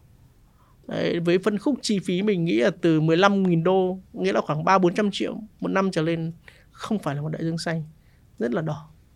Thế nhưng mà ở dưới thì mình nghĩ sẽ tốt hơn nhưng không phải là dễ làm. Đấy, không phải là ông đầu tư giáo dục ông bỏ tiền ra ông mua một cái business về giáo dục thì ngày mai ông trở thành một nhà giáo dục. Đấy, không phải là ông là tỷ phú đô. Ông mua một trường đại học thì ngày mai ông trở thành một nhà giáo dục hai cái hoàn toàn khác nhau. Ông phải thực sự trải nghiệm nó. Đấy, ông phải thực sự sống chết và hiểu về nó. Vì giáo dục là một ngành rất khác biệt so với giáo dục khác. Là ông phải phụ thuộc vào con người rất nhiều. Ông phải thấm nhuần cái đấy. đấy ông làm mở một cái nhà máy thì dễ hơn rất nhiều. Ông thuê kỹ sư ông thuê quản đốc phân xưởng cạch cái xong. Thế nhưng mà đây là ông phải làm với con người làm với tâm hồn mà ngày mai người ta vui ngày kia người ta buồn mà cảm xúc rất khó yeah. Dạ. Đấy, cho nên anh nhìn thấy rất nhiều ờ, triệu phú tỷ phú ở Việt Nam đầu tư vào giáo dục chưa chắc đã thành công ờ, nghe nghe nghe đâu là cũng có phong trào đấy tất các tỷ phú đầu tư vào giáo dục đấy vâng yeah. Dạ. nhưng mà mình thì chưa nhìn thấy ai thành công cả ngoài chỗ Vinschool đấy, bởi vì Vinschool họ có một lợi thế đất đai rất là tốt thứ hai là họ đặt một cái kỳ vọng là phi lợi nhuận đấy, và họ có lợi thế cả về chỗ khu dân cư nữa thế còn mình chưa nhìn thấy nhiều tỷ phú ở Việt Nam đầu tư giáo dục mà thành công có mấy lý do thứ nhất là giáo dục không phải là cái ưu tiên lớn của họ. Đấy. nếu mà không phải là ưu tiên lớn thì ông sẽ không bỏ tâm trí vào đấy. Ông không bỏ tâm trí vào đấy thì ông không thể chia sẻ được triết lý quan điểm. Đấy. thế cho nên đấy không phải là cái ưu tiên của họ. Cái, cái thứ hai nữa là để hiểu thực giáo dục là ông cần một sự trải nghiệm. Ngay như bên mình mình chưa dám gọi bọn mình là thành công nhưng mà bọn mình cần 20 năm vật vã cực kỳ khó khăn để trải nghiệm được tại sao nó phải như thế cuộc trường chinh. Trường chinh mà the quest mà. The yeah. quest. Dạ. sau 20 năm đó thì cái mà người ta hay bảo là kiểu top of mind tức là khi mà nhớ tới một cái cái mà mình học được lớn nhất trong 20 năm trường chinh này về giáo dục đối với anh là gì? Cái điều mà anh anh, anh, anh bài học mà anh cho là tâm đắc nhất về học được về cái cái cuộc trường chinh làm giáo dục của mình 20 năm. Câu chuyện có hai từ thôi. Là kiên nhẫn và con người. Từ đầu tiên là kiên nhẫn ông không thể làm giáo dục trong một đêm được. Ông không thể làm giáo ông có mang một tỷ những cái giáo trình mức nước ngoài vào. Ông có tuyển những giáo giáo viên xuất sắc vào. Ông có một cơ sở hạ tầng tuyệt vời rồi ông cũng không phải làm giáo dục tốt được. Vì ba cái đấy nó phải kết hợp được với nhau một cách nhuần nhuyễn. Ba cái đấy phải có con người lead uh, lãnh đạo nó. Đấy, phải được đặt vào đúng vị trí nữa.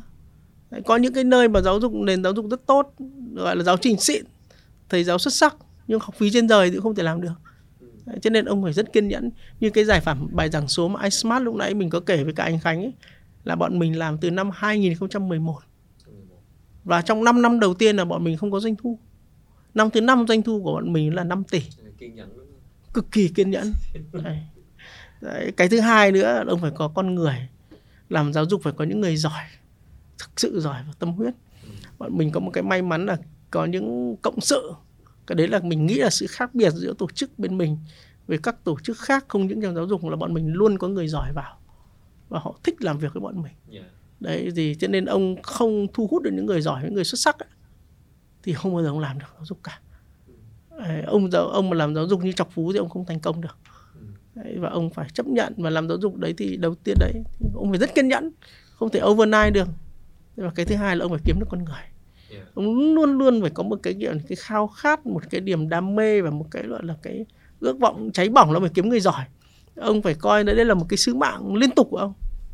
Đúng là cái cái người giỏi đó rất quan trọng. Gần đây thì em thấy anh cũng công bố những cái người thành viên mới trong hội đồng quản trị. Gần đây là có cái tên như là chị Thủy trước đây là Fulbright. Để tập hợp những con người giỏi như vậy về với đội của mình không hề dễ tí nào. Em hơi tò mò là một cái người lãnh đạo như thế nào để có thể uh, thuyết phục và thu hút được những người giỏi như thế ở thời điểm này về với đội của mình. Tiền là một chuyện, không phải là nhưng mà ngoài tiền ra, ngoài vấn đề tài chính ra thì cái điều gì về anh anh cho là mình đã thuyết phục được họ? Cái key của đầu tiên ấy à, nó cũng như là các cụ có câu là đất lành chim đậu ấy, đầu tiên chỗ mình phải lành đã. Đấy, chỗ mình mà có, ví dụ như anh sang, ông sang Trung Đông hoặc bây giờ ông sang những cái nơi mà có thể rất nhiều tiền, thế nhưng mà đất nó không lành, đất nó giữ suốt ngày chỉ đánh nhau thôi hoặc là phải căng thẳng thì chim sẽ không đậu. Đấy đầu tiên là đất nó phải lành để cho người ta vào đấy người ta cảm thấy thoải mái. Đất lành không nghĩa là đất không có thách thức mà đất lành có nghĩa là họ cảm thấy an toàn. Họ được tôn trọng. Đấy họ được trân trọng. Đầu tiên đất lành cái đã. Đấy. cái thứ hai ấy là đặc biệt là với giáo dục hay là với một business bình thường nào đó ấy, ờ, ông nếu ông nghĩ ông là người lãnh đạo ấy thì là ông chết rồi. Ok. Ông không được xây dựng một cái business theo kinh nghiệm của mình như là quy tụ ông dùng từ đấy cũng là sai. À như bởi vì ông phổ biến có cái tôi. Quy tụ. Không bởi như khi ông dùng từ quy tụ đấy ông nghĩ ông là ông vua ông là chúa rồi. Đấy. Ông phải khiêm nhường đủ và ông phải nhận thức đủ cái sự đấy khiêm nhường đấy và sự gọi là nhất là ông không được có cái tôi trong chuyện đấy. Chứ nếu mà những người bọn mình có rất nhiều người giỏi ví dụ như là anh à, đàm quang minh đấy thì sắp đợt vừa rồi bọn mình có mời gọi là chị à, tiến sĩ à, thu anh trước là hiệu trưởng trường à, phổ thông nguyễn tất thành. Sau này mình mời chị đàm thủy. Rồi mình mà có một mời nữa là một chị là chị Thùy Linh trước là giám đốc vận hành của trường BBIS thì những người rất là giỏi. Thế nhưng nếu mà mình họ mình ờ, mình mà định vị mình là ông chủ thì mình chết rồi. Họ với mình là cộng sự với nhau. Yeah. và mình phải thực sự tin vào điều đấy mình hay nói vui là đây là cái nồi cơm của tất cả chúng ta chứ không phải là đi hầu ông toàn. Thì nếu mà định vị là hầu ông toàn gọi là đi theo chủ tịch toàn chủ tịch toàn dương cờ lên là chết rồi. Ông toàn là người chịu trách nhiệm Yep. người đứng đầu cái tổ chức đấy chứ không phải là đi hầu ông toàn không phải gọi là đi theo ông toàn. Đấy, thế nên là đất phải lành chứ phải đậu. Và cái thứ hai là ông cái cái người mà đứng đầu ấy mình hay gọi đùa là gọi là servant leadership ấy nghĩa là lãnh đạo theo kiểu phục vụ lãnh đạo phục vụ chứ không phải lãnh đạo theo văn hóa ông chủ. Ông làm được hai điều đấy thì người ta yêu quý và tôn trọng ông. Còn tất nhiên sẽ có một nghìn thứ trong tổ chức đấy và anh phải luôn luôn minh bạch và cởi mở. Đối với tất cả những người giỏi, khi mà mình mời vào ấy, mình nói, việc đầu tiên là mình nói cực kỳ rõ các khó khăn của tổ chức mình. Để họ không cảm thấy đây không phải là màu hồng Đấy, và khi họ mình quản lý kỳ vọng của các anh chị rất rõ. Ok. Và tại sao em mời chị vào? Em mời chị vào vì em đang rất yếu cái phần này. Yeah. em cần chị hỗ trợ ở phần này và đây là cái phần rất dở hơi của bọn em. Đấy còn những phần này là mình không có người giỏi. Thế và mình phải rất là chân tình trong chuyện đấy. Đấy thì thì thì như mình nói đầu tiên là đất lành. Cái thứ hai nữa là ông không có tâm lý ông chủ. Và đấy là phải một cái team. Đấy là lãnh đạo và lãnh đạo phục vụ. Cái thứ ba là phải minh bạch và rõ ràng về mặt kỳ vọng đấy ông không thể vẽ ra một bức tranh rất màu hồng mà cùng vào ngã ngửa ra và ông lừa tôi đấy thì đấy là ba cái mà kinh nghiệm của mình Yeah. Yeah. Ông Toàn phải đi phục vụ liên tục Vâng. đúng không? mình việc chính của mình là đi quản lý và hỗ trợ các cái tôi để làm sao các anh chị làm việc được tốt nhất Không dễ, không Dạ. dễ. Dạ, em em cũng ờ, rất là nể anh khi mà có thể làm được chuyện đó, phụng quản lý những cái tôi lớn như thế và Dạ. toàn là những người tài giỏi như thế. Và ờ, kém chút xíu khi anh nói là quản lý sự kỳ vọng khi mà mình minh bạch và không ngại chia sẻ những khó khăn của mình, thách thức của mình. Thách thức lớn nhất của Equest là gì? thách thức lớn nhất ý quét thì nhiều thách thức lắm ý quét Tiết là lộ một cái quét à, có mấy cái thách thức Dạ. thách thức đầu tiên như mình nói là làm sao tạo ra được một cái môi trường mà tối ưu hóa được năng lực của mọi người đấy là cái canh cánh của bọn mình nghĩa là khi ông có nhiều người giỏi rồi thì ông phải tạo cho họ một sân chơi chứ. Chứ không họ vào được và ăn lương xong rồi ba bốn tháng họ chán họ ra đi. Đấy, cho nên bọn mình luôn luôn có những cuộc họp để nghĩ. Đấy, như các mình có cái ban trợ lý suốt ngày nghĩ là làm sao phải tối ưu hóa để cho ban lãnh đạo họ có việc làm cách tận dụng họ một cách cụ họ có thể tận dụng các nguồn lực của bên mình. Đấy, nghĩa là phải tạo ra một cái sân chơi cho họ gọi là sử dụng hết tài năng của họ. Đấy là cái thách thức lớn nhất. Ông gọi rất nhiều người giỏi vào mà ông không tối ưu hóa được năng lực của họ thì ba hôm họ chán. Thách thức thứ hai lúc nào là thách thức là các nguồn tài chính. Bọn mình phải có câu chuyện về tài chính chứ. Đấy cộng y quét là bọn mình tăng trưởng là 30 đến 50 phần trăm doanh thu trong một năm. Thì luôn luôn đối mặt với tất cả các vấn đề về tài chính. Cho nên bọn mình luôn luôn phải nhìn một đến hai năm trước. Đấy. chứ không phải là ông gọi vốn bây giờ mà ông phải chuẩn bị hai ba tháng. Ông phải chuẩn bị trước 18 tháng ông phải chuẩn bị trước 2 năm. Ông phải ứng khó những chuyện đấy. Đấy thì cái thách thức thứ ba của bọn mình như lúc nãy mình có nói với anh Khánh ấy, ông quá nhiều người giỏi thế ông làm sao họ làm việc được với nhau? Đấy, quản lý các cái tôi nhưng mà sử dụng được các tài năng. Và bởi vì mỗi người có một cái cá tính và họ hoàn toàn có quyền sử dụng cái cá tính của họ. Đấy, cho nên đấy là thách thức lớn nhất. Nếu mà ông anh hỏi tôi là cách thức đối với cá nhân một người làm tổng giám đốc thì đấy thách thức gì? Thách thức lớn nhất là làm sao được cho những người giỏi họ hạnh phúc và họ làm việc với nhau đó là bài toán em nghĩ là phải giải liên tục không có điểm dừng lúc nào cũng phải giải. uh, trong quá trình mà cho tới bây giờ khi mà giải bài toán đó mấy năm qua của anh mà đặc biệt làm với nhiều người giỏi và sắp tới còn làm với nhiều người giỏi nữa khi mà anh mời được rất nhiều người mới tham gia vào eQuest. Uh, anh anh có kinh nghiệm gì về về cái chuyện này không? Tức là gọi là quản lý những cái tôi những bài học của anh học được là gì? Đầu tiên cho tới bây giờ thực ra nó không có có nhiều công thức lắm đâu. Yeah, đầu tiên chắc chắn là phải hạ cái tôi anh xuống rồi đó nhưng mà à, cụ thể là gì nữa? đầu tiên là ông phải rất thật thà ông chân tình thôi.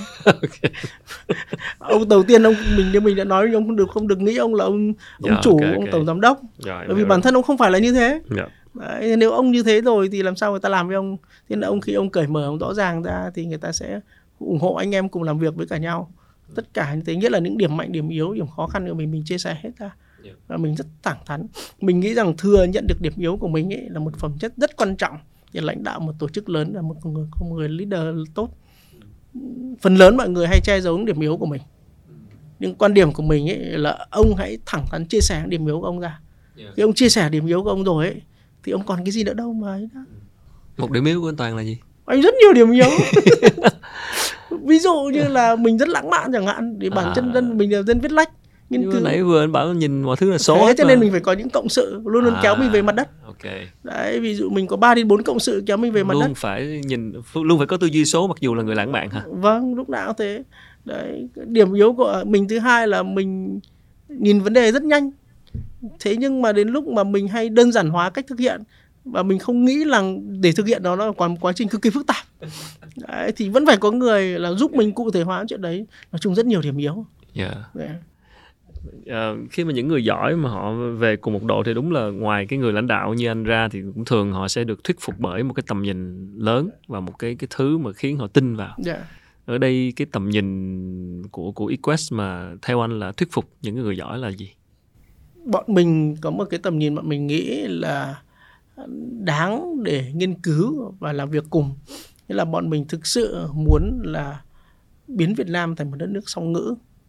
À bọn mình thực sự muốn là đưa những cái người tinh hoa người xuất sắc nhất lãnh đạo của người Việt Nam đi học tại những trường đại học hàng đầu trên thế giới. Bọn mình muốn có một bọn mình có một cái cái sứ mạng là bọn mình cung cấp cái giáo dục đẳng cấp thế giới với một chi phí rất phải chăng? Mình nói ví dụ như ở Việt Nam chắc chỉ có mỗi bên mình cung cấp cái bằng đại học của Mỹ bằng được kiểm định xịn với học phí từ 5 đến 7 nghìn đô một năm. Chắc không còn trường nào làm được chuyện đấy cả.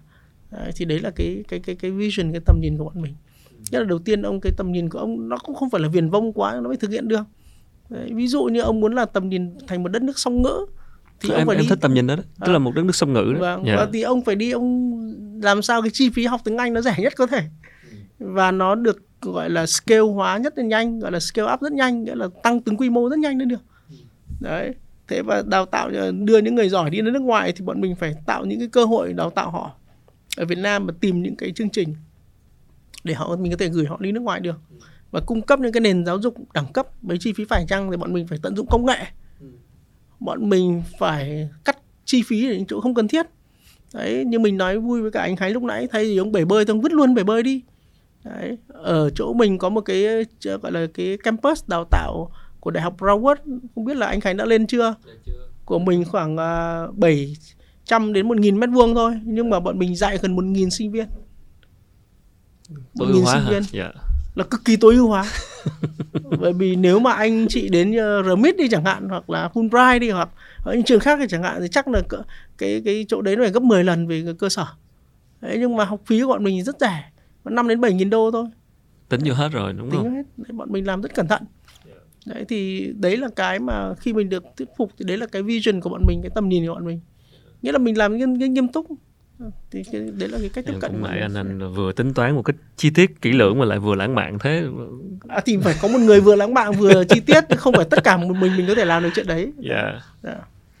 rất thú vị. Um, em tò mò một chút uh, cái cái cái căn bệnh một một trong những căn bệnh của của giáo dục Việt Nam là cái bệnh thành tích á.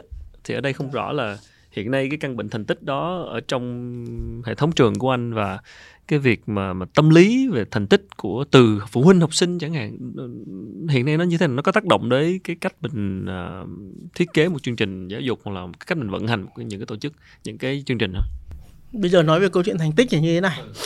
À, mình nghĩ là truyền thông hơi hiểu nhầm cái chuyện thành tích. Đầu tiên là thành tích là cần. Mình phải nói rất rõ. Anh em mình đi xin việc phải resume cũng phải xịn. Đấy, mình làm cái gì phải có giải thì tốt. Nhưng mà cách cái khác biệt là gì? Ông hãy nhìn thành tích đó như thế nào. Như cách đây khoảng à, hai, ba tuần anh Khánh với cả mình có làm cái buổi tọa đàm. Thì mình có nói cái quan trọng là ông không phải nhìn cái huy chương. Quan trọng không phải nhìn cái giải, mà ông quan trọng nhất là ông nhìn cái nỗ lực, cái tiến bộ trong đạt được cái thành tích đấy. Thì cái quan trọng là xã hội nhìn nhận cái thành tích đó như thế nào. Ví dụ, ông bảo là cháu nó đi thi, học sinh giỏi thì cái quá trình cháu luyện thi học sinh giỏi quan trọng hơn là cái quá trình cháu đạt được cái thành tích đấy, đấy thì, thì xã hội hãy nhìn nhận và đánh giá cái quá trình cháu học. Thay vì cái huy chương huy chương nó có thể màu đồng có thể là khuyến khích có thể là màu vàng màu bạc. Đấy. thì mỗi con người có một năng lực riêng. Nhưng mà quan trọng nhất là ông phải đánh giá cái cái cái cái progress cái tiến độ cái quá trình đấy, đấy cho nên mình không bỏ bỏ bỏ thành tích được. Bọn mình vẫn khuyến khích học sinh đi thi bọn mình vẫn khuyến khích học sinh có giải đấy. nhưng mà bọn mình trân trọng cái quá trình các bạn ấy luyện thi quá trình các bạn ấy vất vả các bạn ấy học hành các bạn luyện tập các bạn ấy thi đấu. Đấy. chứ bọn mình không đánh giá cái kết quả cuối cùng. Kết quả cuối cùng là kết quả mà tất cả chúng ta đều tưởng thưởng cho nhau nhưng đấy nó không định hình một con người. Đấy, vì đấy là cái hai cách tiếp cận mình rất khác nhau. Cơ còn chúng ta không nên bỏ thành tích thành tích quan trọng chứ. Vì thành tích nó là một cột mốc cho phép chúng ta định hình cá nhân cho phép chúng ta biết được là à chúng ta đã đạt được cái cột mốc này.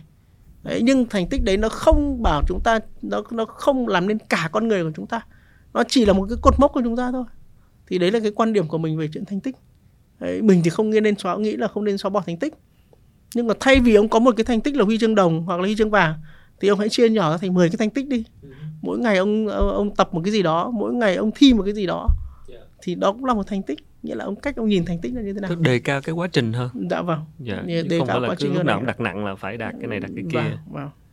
Ờ, nghe thì nó rất là là là là phù hợp với lại cái triết lý lúc nãy anh có nói theo đuổi đó là ai cũng có thể thành công nếu cần cù. Và đó là cái quá trình này cần cù. Thì với cái triết lý mà ai cũng có thể thành công nếu cần cù đủ đó thì um, nó cũng tác động đến cách anh vận hành tất cả các trường hiện nay đúng không? Khi đó là, là chú trọng vào cái việc là nỗ lực của của học sinh thay vì chỉ là điểm số. Nhưng mà còn về vấn đề tâm lý của phụ huynh thì sao? Anh nhận thấy trong 20 năm vừa qua anh làm giáo dục thì cái cách mà phụ huynh nhìn về cái cách mà con mình thành công, con mình học giỏi hoặc con mình đạt được thành công đó, có thay đổi gì trong 20 năm vừa qua không và cái sự thay đổi nó, nó tác động thế nào đến người làm giáo dục? Thực ra phụ huynh chúng ta bây giờ rất thông minh và họ rất thức thời. Phụ huynh ngày xưa nặng về chuyện huy chương, kết quả cuối cùng. Nhưng phụ huynh hiện tại bây giờ ấy, họ cũng muốn con học, họ toàn diện hơn rất nhiều. Họ thay đổi thực sự là mình nghĩ là phụ huynh là người đi trước rất nhiều. Đấy và họ cũng không đánh giá con họ theo mỗi thành tích như kiểu như là học thuật nữa đâu phụ huynh họ bây giờ họ cũng ủng hộ con chơi thể thao rất nhiều đấy và họ cũng ủng hộ con chơi con động ngoại khóa rất nhiều và mình nghĩ cái chuyện đấy rất tốt đấy thì uh, thực ra là bọn mình phải học phụ huynh rất nhiều đấy. Chứ không phải là bọn mình là tạo uh, gọi là đi dạy phụ huynh đâu và phụ huynh vì họ là những người được nhận thức rất nhanh. Thế thì cái thành tích đấy thì mình nghĩ là nó chỉ là cái uh, hồi trước người ta hay nhìn kết quả cuối cùng nhưng bây giờ đỡ đi rất nhiều. Đấy, thì uh, mấy cả cái thứ hai nữa này nó cũng có những tùy những cái mà cái ưu tiên. Có những phụ huynh bắt rất muốn gia đình con là phải học hành thật tốt trong trường của bọn mình có những hệ thống là phụ huynh muốn con học giỏi toàn diện. Có những trường thì phụ huynh muốn con chơi thể thao. Cá nhân mình thì mình không phản biện tất cả những điều đấy. Có nghĩa là mình không coi cái gì đúng là cái gì tuyệt đối. Vì nó còn phụ thuộc rất là nhiều bối cảnh. Thế mình nói ví dụ với cả anh khánh, nếu một người rất nghèo thì cứu cánh để họ trở nên thoát ra khỏi sự nghèo đấy là phải là học. Cho nên họ ưu tiên chuyện học là chuyện rất quan trọng. Ông không thể bảo đó, họ là không để ưu tiên con họ học được thế nhưng một gia đình mà rất giàu thì chả có lý do gì phải bắt họ học chết bỏ cả. Bởi vì bản thân họ rất giàu rồi nếu mà họ có thể nuôi được họ đến ba bốn đời thì lúc đó là phải trải nghiệm cuộc sống lúc đó phải là giao lưu xã hội rồi các địa vị xã hội. Đấy thế còn có những bạn ấy là vì cái gọi là cái trí thông minh vận động của bạn rất tốt thì ông không thể bắt họ là sử dụng cái gọi là phải học giỏi được cả. Phải họ ưu tiên con họ chơi thể thao đánh gôn chơi tennis bơi. Thì đấy thì tùy thuộc từng cá nhân đấy, thì mình thấy là phụ huynh hiện giờ họ bắt đầu nhận thức được cái điều đấy rất tốt. Và bọn mình là người đi học họ. Đấy, họ tác động lại họ dạy lại chúng mình những điều đấy chứ không nhất thiết là bọn mình đi là tiên phong đâu. Đấy. và bọn mình có những hệ thống trường là nó phân hóa theo những cái đấy. Ví dụ như bọn mình có hệ thống trường ngôi sao ấy là học sinh học rất giỏi. Thì tất cả các kỳ thi cực kỳ khó vào. Đấy, nhưng bên cạnh đó thì mình có hệ thống một cái trường gọi là trường khác hẳn là trường alpha chơi thể thao cực kỳ xuất sắc các bạn rất là cao lớn các bạn rất chịu khó. Nhưng mà các bạn cả hai bên đều hạnh phúc. Thì như mình đã nói với cả anh Khánh mỗi người có một ưu tiên cuộc đời khác nhau. Và mình không ở cái vị trí mà mình áp đặt lên quan điểm của mình. Vì cái background của mình khác sự nhận thức của mình khác và cái nguồn gốc gia đình và nguồn gốc xã hội của mình cũng khác. Đấy, mình không thể áp đặt lên được anh vừa nói đến một cái rất quan trọng đó là cái cá nhân hóa giáo dục đây là một cái điều mà phải là cái chủ đề mà đang đang đang được thảo luận rất nhiều khi mà người ta nói về tương lai của giáo dục. Dạ. tức là như anh nói đó mỗi người có một cách học khác nhau nữa cách thành công khác nhau vì cá nhân hóa không không dễ và uh, ở một vai trò của người đầu tư giáo dục và người vận hành giáo dục uh, một cách chiến lược như vậy thì anh nghĩ như thế nào về cá nhân hóa giáo dục? Có khó để làm chuyện này hay không? Và mình nghĩ là cá nhân hóa giáo dục cực kỳ khó và sẽ làm như thế nào? Mình nghĩ bây giờ chúng ta sẽ cần rất nhiều thời gian để có thể cá nhân hóa giáo dục. Cái khó của mình không phải là chuyện công nghệ. Cái khó của mình là rào cản pháp lý. Đấy, bởi vì ông cá nhân hóa thì ông công nhận cái chuyện cá nhân hóa kiểu gì? Đấy, thế ví dụ như bây giờ một bạn học rất giỏi thì ông có đồng ý cho người ta thể tốt nghiệp trước 3 năm hay không? Đấy, hoặc là bạn ấy ông có thể, nếu mà bạn ấy chỉ chơi thể thao không thôi, thì ông có đồng ý để cho học online từ đầu đến cuối không? Thì cá nhân mình mọi người nói câu chuyện cá nhân hóa giáo dục là phải công nghệ rồi thầy cô. Mình nghĩ là nếu mà cơ chế mở ấy, thì cá nhân hóa giáo dục làm được ngay. Nên đầu tiên nếu mà mình nói là để câu cá nhân hóa giáo dục ấy là cái rào cản pháp lý về hỗ trợ chuyện đấy cả. Khi ông đã chấp nhận chuyện đấy rồi ấy, thì những bạn mà học rất giỏi có thể vào được một lớp học. Còn những bạn học chưa giỏi thì có thể vào một lớp. Thế nhưng mà khi ông đánh giá người ta ra làm sao? Đấy, thì ví dụ như là cái bằng cấp cho cái bạn học rất giỏi về mặt học thuật với cả mấy bạn học chưa giỏi mặt học thuật thì ông sẽ tách ra như thế nào? Chứ còn bây giờ ông để chung một cái lớp học thì xong rồi ông bảo đi cá nhân hóa giáo dục thì là chuyện rất vớ vẩn. Đấy, thì đấy là đầu tiên mình nghĩ là cơ chế rào cản về pháp lý rào cản về cái khung khung khung khung gọi, gọi là à, thể chế. Chứ nó không hẳn là đến nói câu chuyện công nghệ. Mình nghĩ công nhận công nghệ rồi giải quyết được rồi. Đặc biệt là từ khi có trí tuệ nhân tạo rồi cạch cái xong à À, GPT đó GPT rồi một loạt cái khác rồi bát rồi binh rồi tất cả các thứ đều giải quyết được hết. Tức là nếu được cởi mở hơn về mặt cơ chế thì vâng. anh nghĩ anh hoàn toàn có thể làm giáo dục cá nhân hóa được. Hoàn toàn được. Bọn mình yeah. được. Đấy. ngoài cá nhân hóa thì cũng cũng nhân tiện cũng phải hỏi luôn một cái cụm từ mà cũng uh, rất là phổ biến không biết có phải là phong trào làm giáo dục hiện nay hay không đó là khai phóng. Yeah. rất nhiều uh, bên sử dụng cái từ giáo dục khai phóng. Anh anh toàn nhìn giáo dục khai phóng như thế nào mình nghĩ giáo dục khai phóng nghĩ đơn giản là giáo dục toàn diện thôi. Yeah. giáo dục toàn diện. Ngày xưa thì chúng ta như lúc nãy mình có nói với cả anh Khánh ấy là phụ huynh có nhiều ưu tiên. Ví dụ cần phải ưu tiên là về học thuật ưu tiên về mặt à, thể thao ưu tiên về mặt giao tiếp xã hội. Thế nhưng mà giáo dục khai phóng bản chất đối với mình là giáo dục toàn diện. Thay vì ông không phải mỗi học thuật ông có thể học thêm được thể thao. Ờ, người ta nhận thức được rằng là xã hội càng phát triển xã hội càng cạnh tranh thì cái con người mà toàn diện thì con người giải quyết vấn đề sẽ tốt hơn rất nhiều. Đấy, thì bản chất giáo dục khai phóng là thôi học từ xưa đến giờ các cụ nhà mình cũng dạy rồi ông càng toàn diện thì càng tốt mà. Đấy chứ có phải là không đâu nhưng mà tất nhiên là các cụ cũng nói là một nghề cho chín hơn 90 nghề. Thì ông vẫn phải giỏi một thứ sâu sắc hơn nhưng mà ông vẫn toàn diện. Mình thấy anh Khánh cũng rất toàn diện. Không, anh chơi đàn rất hay gì ông biết anh nhờ chạy marathon. Cái, cái gì biết mà mỗi biết biết một chút thôi anh. À, chính vì cái biết không một chút đấy sau người ta gọi là connecting the dot nối các Yeah. điểm lại với nhau và cuối cùng con người ta làm tốt hơn bởi vì cái trí tuệ con người ta khi giải quyết các vấn đề con người càng biết nhiều thì càng sáng tạo. Bởi vì ông sẽ think tư duy out the box. Thì mình nghĩ ủng hộ cái chuyện đấy. Nên mình nghĩ khai phóng không phải cái gì phức tạp. Mà anh có ứng dụng cái triết lý đó vào trong trường của anh không? Có chứ bọn mình sẽ hỗ trợ học sinh là quan điểm của bọn mình ý là giúp học sinh đào tạo toàn diện càng nhiều càng tốt. Đấy ví dụ như không chỉ mỗi chuyện học mà là câu chuyện có kể các bạn mình ủng hộ các bạn chơi thể thao. Đấy. Ví dụ như bọn mình cho rất nhiều học bổng thể thao trong hệ thống của mình để các bạn các bạn chơi thể thao có thể gọi là tương tác giao lưu với các bạn học. Để động viên các bạn học vì các bạn học văn hóa sẽ nhìn thấy à các bạn chơi thể thao cũng rất giỏi. Các bạn chơi thể thao nhìn với cái hội học thuật này cũng rất hay. Thế bọn mình ủng hộ cái chuyện đấy rất nhiều. Và bọn mình không chọn học sinh chỉ dựa trên học thuật đấy bọn mình chọn học sinh dựa trên rất nhiều cái năng lực khác nhau. Ví dụ như hoàn cảnh gia đình ví dụ khả năng vượt khó ờ, ví dụ như khả năng chơi thể thao ví dụ như khả năng chơi piano bơi. Thì là bọn mình ủng hộ nghĩa là tạo ra một môi trường đa dạng. Một môi trường đa dạng thì cũng sẽ giúp ra tạo ra những cái con người đóng ngoặc hoặc là khai phóng. Thực ra con người được đào tạo ờ, nhiều chiều và toàn diện. Tức là không nhất thiết phải tuyên bố tôi là đại học khai phóng để có thể làm giáo dục khai phóng. Mình nghĩ là giáo dục khai phóng bản chất nó là một cái cách hướng giáo dục một cái hướng tiếp cận đại chứ nó không công không phải kêu nó là đại học khai phóng. Đâu Ừ. cũng khai phóng hết mà ha bởi vì đó là xu hướng phát triển mà. Yeah. khi ông đã đất nước càng phát triển con người càng phát triển thì ông sẽ muốn con ông được biết nhiều thứ. Giáo dục và các nhà trường cũng nên dạy học sinh nhiều thứ. Đấy có nguồn lực hơn thì dạy sẽ như thế. Câu trả lời riêng của anh về câu hỏi lớn là đâu là tương lai của giáo dục? Mình không rõ cái câu đấy nó như thế nào đó là câu rất lớn và rất chung rất rộng. Nhưng mà ở góc nhìn của anh thì anh nghĩ là cái tương lai của giáo dục nó sẽ được thay đổi như thế nào? Ví dụ người ta nói là ờ, có những bài viết về việc 50 năm nữa con ờ, con người chúng ta sẽ như thế nào hành trang ra sao những kỹ năng gì Ờ, trường đại học chắc chắn sẽ thay đổi hoàn toàn kể cả những trường lớn như Harvard hay các trường lớn quốc tế. Thì cái cách mà thế giới đang thay đổi vận hành nó thay đổi cái cách mà giáo dục đang tạo ra những con người mới thì theo anh thì cái tương lai của chúng ta cái tương mình lai của giáo nghĩ dục sẽ đi về đâu tương lai của giáo dục khi mà có trí tuệ nhân tạo này Đấy. đấy khi có, có công ảnh hưởng công nghệ rất là nhiều này Ừ. đấy, cái trào lưu mà như anh à, anh Khánh nói là giáo dục khai phóng ấy, thực ra ở Việt Nam nhiều ấy. thì tương lai của giáo dục ấy là tự nhiên là sự cá nhân hóa cá nhân hóa rất nhiều đấy, bởi vì cá nhân hóa nó sẽ làm cho con người ta tối ưu hóa được các năng lực của họ nhưng mà đồng thời ấy, cái chuyện cá nhân hóa đấy không có nghĩa là ông chỉ học một thứ nghĩa là ông học theo năng lực của ông ông tối ưu hóa được cách học của ông Đấy. Và tương lai của giáo dục mình nghĩ không phải là một cái bằng cấp rất là lớn. Tương lai của giáo dục ấy là trẻ nhỏ, là micro, degree ha degree, micro credit và học suốt đời. Đấy. Bởi vì tương lai giáo dục không phải là ông học một lần các bạn. Tương lai của tương lai của giáo dục là lifetime learning. Ông phải learn rất nhiều.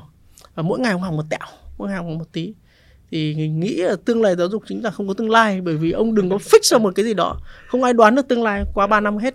lại vẫn là lifelong learning tức là học tập suốt đời thì cứ thế liên tục cũng phải chúc mừng anh vì cái tin Equest ờ, gọi vốn lượng vốn rất là lớn 120 triệu đô la để để tiếp tục sứ mệnh ờ, uh, chinh trường chinh này tiếp tục sứ mệnh về về làm giáo dục này trong một cái thời buổi kinh tế khó khăn mà gọi được cái lượng vốn lớn như vậy cũng không phải dễ dàng thế anh vì sao mà anh gọi được cái lượng vốn lớn như vậy. Điều gì anh thuyết phục anh thuyết phục nhà đầu tư như thế nào? Nó có mấy lý do. Đầu tiên đến lúc nãy mình có chia sẻ với anh Khánh là bọn mình không phải chuẩn bị trước 3 tháng mà bọn mình chuẩn bị trước một năm Ừ. hai năm. Nghĩa là luôn luôn cái câu chuyện mà huy động vốn câu chuyện tài chính là câu chuyện thường trực của với mình với tư cách là tổng giám đốc. Nhưng với ngay cả các anh em ở trong đấy và các cổ đông đấy và các nhà đầu tư trong đấy bọn mình luôn luôn chuẩn bị trước chứ không phải đến lúc mà cần tiền thì mới đi tiêu tiền thì chết. Nên đầu tiên là chuẩn bị rất xa chuẩn bị rất lâu. Mà ngay cả thậm thậm, thậm chí chuẩn bị xa và lâu rồi ấy thì cũng chưa chắc đã thành công. Đấy, cho nên là nhưng mà phải chuẩn bị trước đã. Cái thứ hai để thuyết phục nhà đầu tư là bọn mình thì mình nghĩ là bọn mình là cái cam cái cam kết của mình rất là rõ. Nói cái gì là làm cái đấy. Không làm được thì bảo không làm được. Chứ không lòng vòng. Đấy và bọn mình xây dựng một cái văn hóa là văn hóa minh bạch là văn hóa quản trị nghĩa là cái bọn mình minh bạch tốt nhất có thể. Và bọn mình quản trị càng gần với tiêu chuẩn quốc tế càng tốt. Ừ. mình không nói là bọn mình đã đạt được đâu nhá vì mình còn rất nhiều vấn đề như lúc nãy yeah. mình nói. Nhưng bọn mình càng gần những cái tiêu chuẩn đấy thì nhà đầu tư càng tin tưởng. Đấy, chứ ông không thể xây dựng một công ty mà người ta rót vào cho ông 120 triệu đô mà họ không biết chuyện gì đang xảy ra họ không biết điểm mạnh điểm yếu. Ngay cả làm việc với các nhà đầu tư của mình mình cũng nói luôn đây là cái điểm bọn tao chưa mạnh này đây là cái điểm mà tao còn đang làm tốt này. Đây là cái mà bọn tôi sẽ cần phải cải thiện này.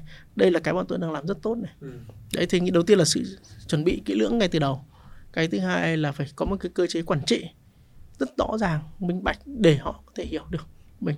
Mình càng tiệm cận với các cái chuẩn của quốc tế thì càng tốt. Đấy là cái, cái công thức của mình thôi. À. còn tất nhiên là business model phải tốt đã. Mô hình kinh doanh phải ổn đã. Mình nghĩ là mình nghĩ bọn mình có một mô hình kinh doanh tạm ổn đến bây giờ mình nghĩ là khá ổn và rất rõ ràng chứ bọn mình không lan man. À. mô hình kinh doanh của anh thì vẫn là một trăm phần trăm là giáo dục. Bọn mình chỉ làm giáo dục thôi. Yeah. mình nghĩ là làm giáo dục đã có quá nhiều thứ để làm rồi. Yeah. Đấy, cho nên không muốn đi làm thêm cái gì khác nữa. Và cái phần đang đang đang để trứng vàng là, hệ trung học phổ thông trung học đúng không ạ? Thực ra cả ba cái chỗ của mình đều là cái chỗ rất là tiềm năng. À, cái chỗ giáo dục phổ thông của bọn mình là cái mảng mà tạo ra doanh thu nhiều nhất mà người ta biết đến nhiều nhất nhưng cái mảng công nghệ giáo dục của bọn mình ấy là cái mảng tác động xã hội lớn nhất. Thế còn cái mảng mà cao đẳng đại học của mình là mảng tiềm năng nhiều nhất.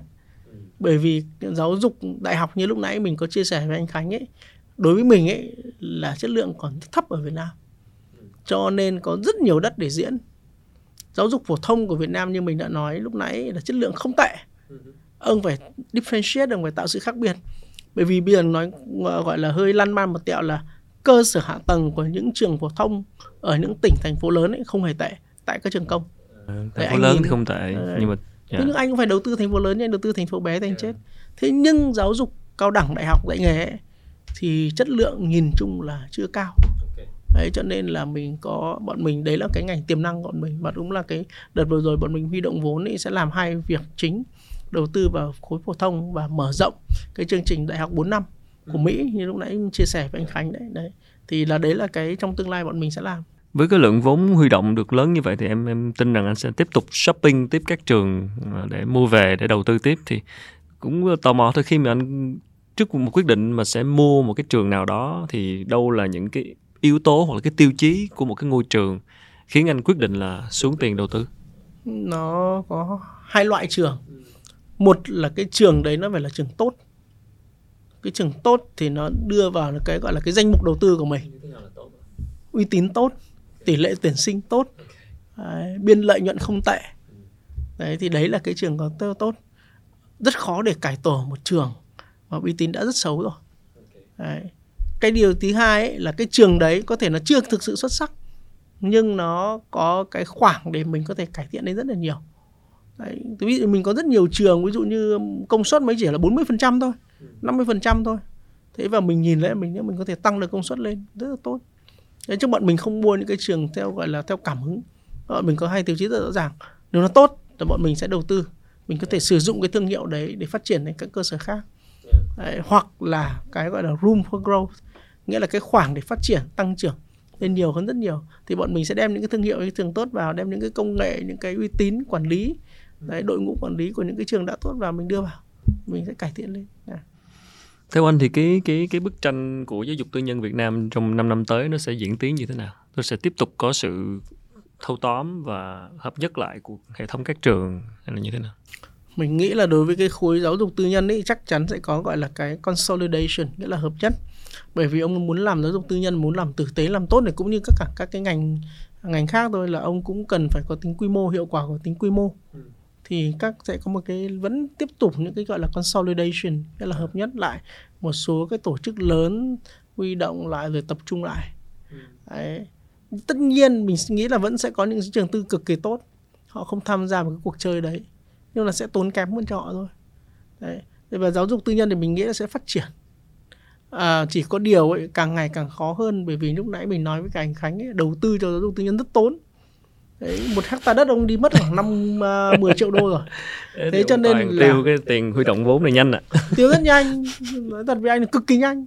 Đấy thì cho nên là cái cuộc chơi càng ngày càng trở nên nó sẽ thuộc về những người mà có tiềm lực kinh tế mạnh uy tín rõ ràng. Thì nó không phải thuộc vào những cái tay chơi nhỏ nhỏ nhỏ nhỏ nữa. Vì lúc ấy nó nó nó, nó dần dần nó thoái trào rồi. Nó khó làm đi rất nhiều.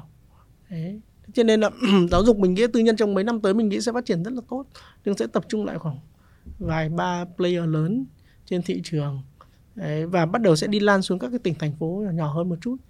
Ví dụ như Hà Nội với thành phố Minh thì bắt đầu bắt đầu cạnh tranh rất là mạnh. Nhưng mình nhìn, nhìn nghĩ điều đó rất là tốt nếu mà có có có cạnh tranh là tốt mà. Thế nhưng mà các cái tỉnh đang phát triển lên ví dụ như Cần Thơ rồi Đà Nẵng rồi Hải Phòng chẳng hạn những cái thành phố đấy dần dần là thành phố mà càng ngày càng gần với những cái uh, gọi là chất lượng với cả yêu cầu của những thành phố lớn như Hà Nội với thành phố Hồ Chí Minh ừ. thế thì cái nhu cầu đấy cũng sẽ rất lớn chứ bọn mình cũng tập trung vào đấy nữa bên cạnh Hà Nội với thành phố Hồ Chí Minh. Thế cái tham vọng của Equest đối với thị trường toàn quốc là như thế nào? Bọn mình ờ, tham vọng của mình là thành tổ chức giáo dục tư nhân có ảnh hưởng tốt và mạnh đến ờ, nền giáo dục của Việt Nam. Bọn mình không có tham vọng trở thành tổ chức giáo dục tư nhân lớn nhất Việt Nam. Nhưng bọn mình có tham vọng trở thành tổ chức tư nhân có tác động xã hội tích cực và cùng với chính phủ Việt Nam giải quyết được những cái vấn đề những cái bottleneck những cái nút thắt cổ trai trong giáo dục. Ví dụ như là giáo dục sau đại học à giáo dục đại học là chi phí bây giờ rất đắt. Ví dụ với những trường ờ, lớn như trường như là MIT chẳng hạn Đấy, hoặc là những trường như BUV hoặc Vin chi phí mình thấy vẫn rất là cao. Thế thì bọn mình sẽ đưa ra một cái gọi là cái sự thay thế khác chi phí hợp lý hơn thì đấy là một cách mình tham gia và giải quyết các vấn đề trong thị trường giáo dục chi phí hợp lý hơn nhưng mà chất lượng và uy tín vẫn vẫn mình nghĩ còn tốt hơn bởi yeah. vì dạ. bọn mình không bị ám ảnh về sân bóng ừ. bọn mình không bị ám ảnh về bể bơi bọn mình không ừ. bị ám ảnh về những cái cây xanh quá ừ. nhiều bọn mình chỉ quan trọng là lớp học lịch sự tử tế chứ bọn mình không đầu tư quá nhiều vào cơ sở hạ tầng nghĩ là làm được điều đó thì sẽ mở ra rất nhiều cơ hội khác cho cho học sinh Việt Nam à, để chốt lại cái cuộc ngày hôm nay à, chúng ta nói rất nhiều thực sự là rất nhiều ý rất quan trọng. Cảm ơn anh. Thì nãy anh toàn muốn nhấn mạnh là không phải không chỉ có cần tiền mới có thể làm giáo dục được có nhiều tiền cũng chưa chắc làm được. Các tỷ phú cũng đã cho thấy các bài học rồi. Vậy thì ngoài yếu tố tài chính ra thì ờ, để chốt và đúc kết lại à, ngày hôm nay những cái những cái ý quan trọng nhất mà theo anh để có thể uh, thành công khi mà đầu tư giáo dục tư nhân ngoài tiền ra thì cần điều gì ạ? mình nghĩ đầu tư có một số ý như lúc nãy mình nói. Yeah, như như anh à, như chia sẻ với anh Cánh được. Đầu tiên ông phải rất kiên nhẫn. Ông không thể xây dựng thành Rome trong một đêm được. Ông phải chấp nhận đây là một cuộc trường trinh dài hạn. Và ông rất rất kiên nhẫn. Đấy. kiên nhẫn không có nghĩa là ông không có tiền nhé ông không có lời ông không có thành công nhưng ông phải chấp nhận sự kiên nhẫn đấy trong giáo dục. Đây là điều đầu tiên. Điều thứ hai là ông phải có những người giỏi làm cùng với các ông. Ông không thể xây được một công ty giáo dục tốt một công ty tư nhân trong giáo dục tốt nếu ông không có những người giỏi hỗ trợ ông một cách đàng hoàng thực tế. Đấy, những cái điểm thứ ba như cả mình nói là ông luôn luôn phải cập nhật lifetime learning không chỉ với cả cho đội ngũ à, giáo viên mà ngay cả cán bộ công nhân viên nữa. Ông không thể là một tổ chức giáo dục với những nếu mà những người cộng sự của ông không học hành gì cả. Thì bọn mình và cái thứ tư ấy như mình nói lúc nãy ông phải có luôn một cái ám ảnh luôn luôn cải thiện mình. Lifetime learning mà. Yeah. ông làm luôn luôn tốt mỗi hôm không thay đổi một tí cũng không thay đổi một tí. Chứ ông không phải ông đẻ ra một cái trường ngày hôm nay nó dừng lại được. Đấy, thì đấy là một số những cái mà cái kinh nghiệm của mình. Thế còn cái thứ năm như mình nói lúc mà mình cũng có chia sẻ về tổng thể tất cả mọi vậy là ông khi ông có một cái ông, ông, khi ông quy tụ những người giỏi rồi thì ông không đừng xác định đây ông build một cái tổ chức như ông là lãnh chúa như ông là chủ tịch yeah, okay. ông phải là servant leadership yeah. Đấy, lãnh đạo và lãnh đạo phục vụ thì ông sẽ build được một tổ chức ừ. mà đến cái đấy mới trả điều kiện đủ chứ còn điều kiện cần nữa còn rất nhiều thứ khác cảm ơn cảm ơn toàn uh, dạ thôi thêm một câu hỏi cuối nữa anh làm em lúc nào tò mò anh là cuộc trường chinh equest 20 năm rồi dạ. và 20 năm vừa qua thì là sự kiên nhẫn dạ. Và ờ, định hình thị trường uh, giáo dục thị trường cho thị trường thấy những cái mới. Dạ. mọi thứ cũng đã bắt đầu có sự chuyển biến.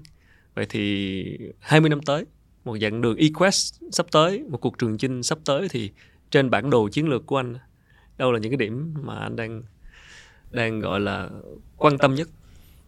20 năm chắc hơi dài. Nhưng mình nghĩ khoảng 5 đến 10 năm nữa thì mình ừ. có thể chia sẻ được. Bản đồ chiến lược của anh thì chiến cái điểm nào là điểm đỏ điểm điểm hot nhất đầu tiên ấy bọn mình muốn là làm rất là mạnh về trong mảng giáo dục cao đẳng và đại học.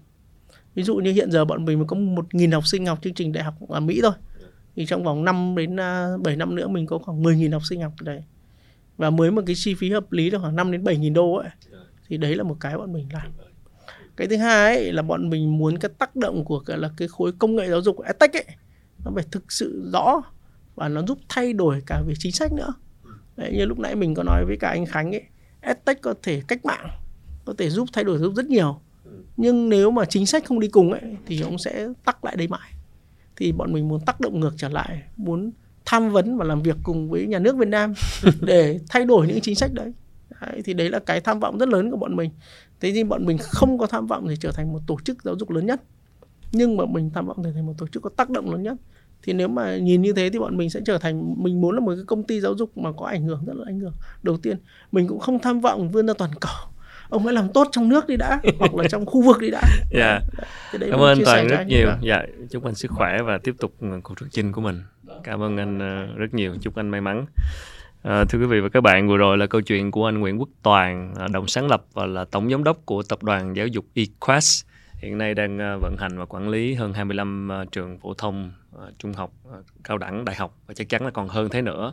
Đồng thời cung cấp những giải pháp về công nghệ giáo dục ờ, một cuộc trò chuyện rất nhiều thông tin hy vọng rằng rằng sẽ có nhiều cái ý tưởng đáng tham khảo dành cho các bạn đang quan tâm đến lĩnh vực giáo dục tư nhân đầu tư vào giáo dục tư nhân cũng như là hy vọng là những người kể cả những người làm chính sách cũng nghe được những cái lời tâm tư của anh Toàn và cả phụ huynh cả học sinh để chúng ta thấy rằng là um, cái sứ mệnh thay đổi cái nền giáo dục còn rất nhiều điều còn phải làm. Hy vọng uh, trong thời gian sắp tới sẽ tiếp tục có thêm nhiều những cái sự đầu tư ờ, chất lượng hơn vào trong giáo dục tư nhân uh, cả giáo dục công lẫn giáo dục tư nhân để có thể thay đổi một cái nền giáo dục Việt Nam để hướng đến việc uh, cho sản sinh ra những thế hệ kế cận của chúng ta uh, một cách uh, toàn diện hơn, uh, thành công hơn, xuất sắc hơn và có một cuộc sống tốt đẹp hơn. Uh, cảm ơn các bạn đã theo dõi cuộc trò chuyện này. Các bạn có thể xem và nghe lại bất kỳ lúc nào. Uh, hãy bấm subscribe kênh Việt Success hoặc là bấm theo dõi podcast Việt Success Business để tìm lại nghe lại tập này cũng như là đón xem các tập mới trên Spotify, Apple Podcast hoặc là Google Podcast. Xin chào tạm biệt và xin hẹn gặp lại ở những tập lần sau. Cảm ơn toàn nữa. Rất cảm ơn anh. Thank you, sir.